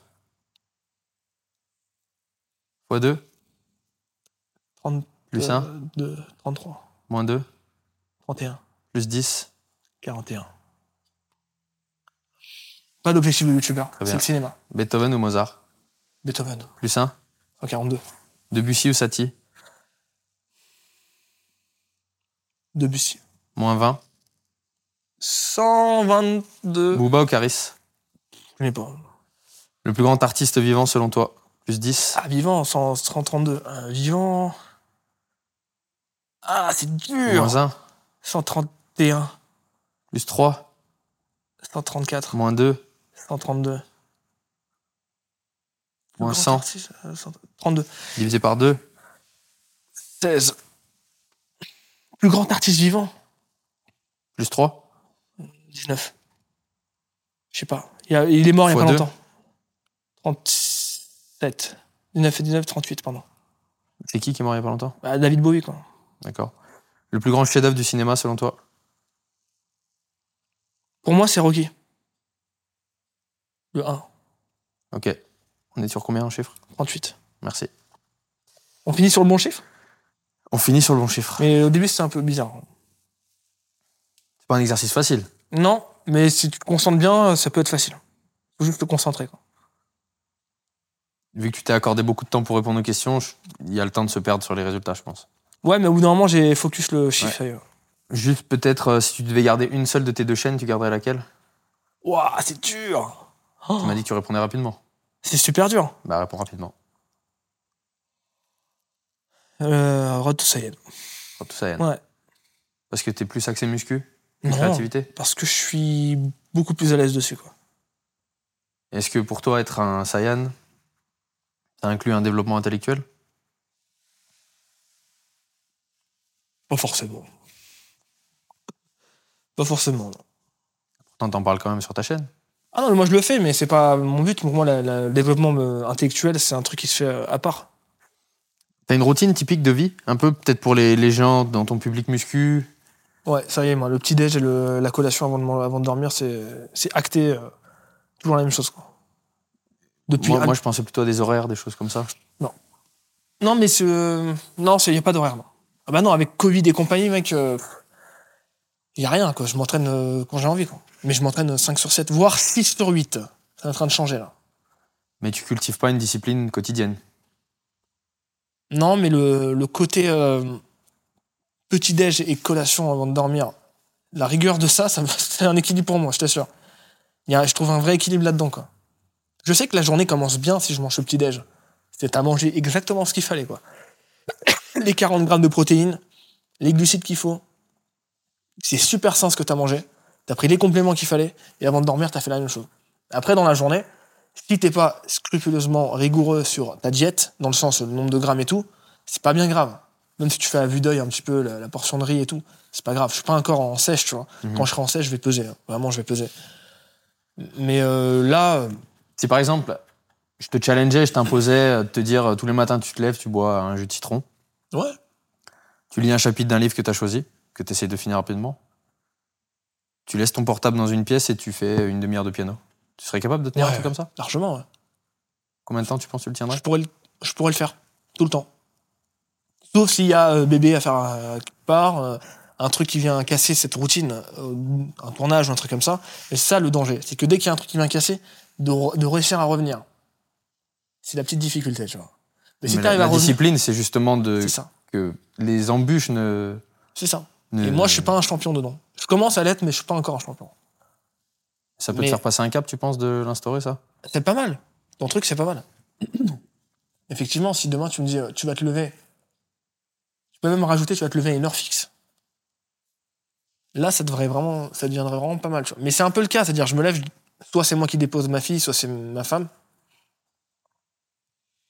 J'avoue que ma routine là en ce moment, c'est, euh, je me lève, téléphone, notification. C'est triste en vrai. hein. Je, je fais exactement pareil. hein. On le fait tous, mec. euh, La terre entière. C'est. Notification, notification, tu perds ton temps. Mais finalement, euh, ça n'entache pas mon développement à côté parce que de toute façon, euh, qu'est-ce que j'aurais fait? Donc je me lève, je fais mon petit déj tous les jours le même. Je me mets un peu au piano malgré tout, malgré moi, le matin directement. Et après, qu'est-ce que je fais? Il n'y a rien en ce moment. Il n'y a rien, il n'y a pas de gros projet. Enfin, il y a le, le ciné. Mais c'est là que le développement personnel est, est propice.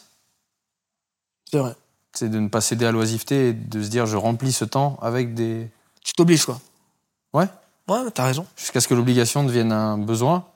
Puis un plaisir, puis- lire un chapitre de. C'est bien, mec, hein, je dois te le faire. hein. C'était un pur exemple, hein, c'était pas du Non, tout. mais j'aime un- bien parce que je me dis, tiens, si je me lève et chaque jour, j'ai plein de livres que j'ai envie de lire. T'es capable de t'engager devant la- les gens là et de... Bah, ça, ça sert à rien de s'engager, euh, les personnes vont vérifier, mais pour moi-même, je pense que Si, je peux le faire. je pense que les gens qui, qui aiment vraiment ce que tu fais et qui verront la vidéo, ils seraient curieux de savoir si tu le tiens. Bah, si tu moi, t'y je vais, je, engages. je vais, je vais le faire. Sur une semaine? Ouais, je vais le faire. Je vais choisir un livre. Hmm? Je vais me lever, je vais boire mon jus de citron parce que je pense que c'est bon pour activer le. Ouais, avec de l'eau tiède. Voilà. Je vais rajouter ça à, ma- à mon petit-déj. hein. Il est très bien mon petit-déj, mais je vais rajouter ça. Et le piano, naturellement, c'est pas un problème. Mais c'est bien le coup des 30 minutes sans ton téléphone. Parce que c'est très bien que notre téléphone, il est à côté du On piano. en a parlé tout à l'heure. Et que hop. Ça me rend euh, Hop. Pas intéressant. euh, pas intéressant, mais je le reprends, tu vois. Euh, ça, c'est une bonne idée. Concentration pure, 30 minutes, ça suffit. Après, tu refais dans la journée. Et lire. Combien de temps? Un chapitre? Un chapitre? C'est quoi? C'est une vingtaine de pages? Ouais, ça dépend du bouquin. Allez. J'ai envie de lire. Ou alors de- de- d'avoir un découpage, de te dire, bon, si le livre fait 300 pages, j'en sais rien, hein. 400 pages, je le lis en une semaine. Et si tu prends un truc qui fait 800 pages, euh, Allez. laisse trois semaines. Un chapitre. Parti. Si le, si le livre est bien, de toute manière, c'est génial à lire. Dès que Ah tu bah. l'ouvres, tu, tu reprends le mot, tu replonges dans le truc direct. Tu lis? J'essaye, ouais, ouais, j'essaye, J'essaye. Après, dans ma vie de tous les jours, c'est pas évident, mais bon, les excuses en. T'es marié? Non. T'as pas d'enfant? Non. T'en veux? J'ai conscience, et je, vois mon entourage, hein, ma soeur a une petite fille, que ça m'a un sacré coup dans la gueule, et physiquement, et sur le- les, les projets. Après, j'ai et la prétention, et l'ambition, et l'intention que ça n'impacte pas sur mon. sur mes objectifs, sur. Non, sur euh, tes objectifs, ça va pas impacter si tu restes focus et que tu dis, bon, je veux bien prendre un peu plus de temps pour y arriver. Mais euh, c'est un coup. Hein. Euh, tu pourras rien y faire, mec. C'est un, c'est un sacré coup. hein. hmm. Ta vie, elle change. Je dis pas que c'est moins bien ou pire. Ça change. Non, J'imagine que c'est mieux, de toute façon. Enfin. Pas forcément au début. Au début, Oui. très, très dur. La première année, elle est très, très dure, mec. Vraiment très dure. Mais Après, moi, je verrais bien. bien. ça autrement de se dire je rajoute ce, ce paramètre, mais j'essaie de l'inclure et pas que ce soit au détriment d'eux, tu vois. En fait, il faut, au moment où tu as un enfant, faut surtout maintenir le couple. Et c'est ça qui est le plus difficile. C'est pas l'enfant. C'est dur un enfant. Si t'es pas patient, si t'es, euh, t'as des problèmes avec le bruit, euh, Tu veux t'excuser auprès de ta femme non, de certains trucs ou pas là? Tu veux en profiter? Ce ne sera pas nécessaire. non, mais ce qui est dur, je sais pas si vous avez des enfants là-bas. Personne, putain. c'est pas euh, l'enfant, c'est c'est un enfant. Ça dort, ça mange, ça, ça chie, Ouais. tu vois, ça va. C'est un enfant. C'est Zéro interaction, quoi. Au début, c'est ennuyeux à mourir. Bon. Mais de maintenir le couple, l'ambiance dans le couple, la bonne humeur, le, le désir, tout, c'est très difficile. Et si tu fais pas ce travail-là, le couple se sépare. Énormément de couples se séparent à l'arrivée d'un enfant. Énormément. Et nous, on a failli. On a été intelligents, on s'est battu, on a fait ce qu'il fallait, mais ça, y a grave moyen de se séparer quand t'as un enfant. Trop, trop dur. Ouais, ouais, c'est un son de cloche qui revient souvent. Hein. Ouais, mais les, les couples se séparent. hein. Oh là là, il y en a beaucoup. Et surtout actuellement, avec les réseaux sociaux et tout, ça va vite. hein. C'est- La tentation est facile, ouais. Euh, moi, j'ai l'impression que j'en ai appris beaucoup plus sur toi. En tout cas, tu es conforme à l'image que je me faisais Ouais. de toi. Bon, je m'étais rendu compte hors caméra sur la matinée qu'on a passée, mais les gens sont pas. T'as quand même fait un petit PR sur euh, 190 kg soulevé de terre, C'est la première fois. Et ça représente combien? 3 fois 190, à ton avis? Sur euh, ce qu'on appelle le tableau de Brisky sur un, Ouais. un RM. On peut regarder, non? On peut regarder, mais je, je pense que c'est sous les 210. Donc, euh, T'es sûr? Ouais. Ah, c'est pas 210. Non, je pense que c'est un peu moins. Ah merde. Un vrai 3RM, t'es pas à 210. Donc ça veut dire que t'avais sûrement un 3RM et t'es pas passé loin de l'avoir à 200. Surtout, tu m'as fait faire les 200 euh, si, voilà, pas longtemps après, mec. L'influx nerveux que t'as déjà cramé. t'as euh, laissé sur ouais. le- les 190, tu l'utilisais sur les 200, J'en aurais fait 2 à 200 déjà. ouais, facile. facile. Donc, Si j'avais euh, pas eu la 190, je l'ai 2 à 200. c'était donc bon. voilà, deux, triplé à 200, ça fait un beau 210, quoi, tu vois. Non. Si. Triplé à 200, c'est plus que 210. C'est 215, mais après, l'empirique, moi, je, je- je m'en méfie, tu vois. C'est... C'est-à-dire que le tableau, il, il sera pas révélateur de l'état de forme du Ouais, jour sûr, euh, sur lequel tu vas faire ton max, etc., etc., tu vois. Après, effectivement, le, sur, euh, si tu t'en réfères à un 10 RM ou si tu t'en réfères à un 2 RM, la véracité de la charge estimée sera pas la même. Tu vois, Mm. si tu- tu tu t'en remets qu'à des 10 RM, tu sauras jamais au final quel est ton max. Tu vois. Ouais. Voilà. Euh, bon, on va pas passer sur un cours de muscu. Je vais plutôt te remercier euh, c'est moi qui te remercie, mec. d'être venu jusqu'à la capitale des Ça Ducs. fait du bien de sortir un peu de la maison et tout. Ouais, ben, puis, puis, puis ce que j'ai aimé, c'est que voilà, je t'ai contacté en plus, tu étais dans ta, ta, galère buccale. Un truc de ouf. Et je me souviens, je t'ai écrit, je t'ai dit, euh, Avenir, c'est comment euh, Tu m'as dit, mec. T'as fait, euh, ouais, mec, ça dit quoi? Ouais, je suis en train de crever, réécris-moi dans trois jours. je me suis dit, bon, ok, je vais écrire dans trois jours. Je t'ai réécrit euh, quelques jours après, tu m'as répondu, vas-y, ok, je suis chaud. Ouais, j'étais mort, mec. Vas-y, c'est pas le moment du tout, là. Ouais. Mais je te l'ai dit méchamment ou? C'était ah, c'était sur des, de l'écrit, donc il n'y a pas l'intonation. Non, c'était juste. euh, Si je m'offusquais ou que j'avais voulu prendre la mouche et me monter la tête, oui, j'aurais pu mal l'interpréter et me dire, il se la raconte. Je t'ai dit non, je suis très malade, c'est pas le moment. Voilà, je me suis juste dit, bon, ça fait 8 jours qu'il dit qu'il a 42 fièvres. Mais c'était ça, le délire, mais je, je, je sais. Infection de fou furieux, Ouais. donc j'étais vraiment en mode, mec, c'est pas le moment. Mais bientôt, ça va l'être. Tu vois, Ouais, ça- et t'as joué le jeu, je t'ai réécrit, comment on fait, etc., etc. Donc vraiment, c'est cool. Ouais, c'est normal. Ah, cool. Ça me fait chier que t'aies eu un peu cette image à un moment. Quoi. Mais non, je l'ai pas eu, je t'ai dit. Ok, d'accord. Non, non, je l'ai pas eu. Moi, je rajoute que je remercie, une fois n'est pas coutume, Fitness Boutique, qui, qui me permet de faire ces super vidéos. Je remercie les Archimèdes, l'équipe. Avenir, merci beaucoup. Mm. Euh, à très vite sur Ça dit quoi. Likez la chaîne, partagez la vidéo, allez donner de la force à Avenir sur ses réseaux. Bon, même s'il en manque pas, mais C'est un très bon gars, franchement, euh, carré, euh, sympa, gentil, drôle, bon public. Tu sais, genre le mec parfait, quoi. le gendre idéal, c'est la Non. phrase qu'on utilise en général. Non. Tu, tu coupes ça. Non, on laissera, c'est cool. À très vite. à très vite sur Ça dit quoi.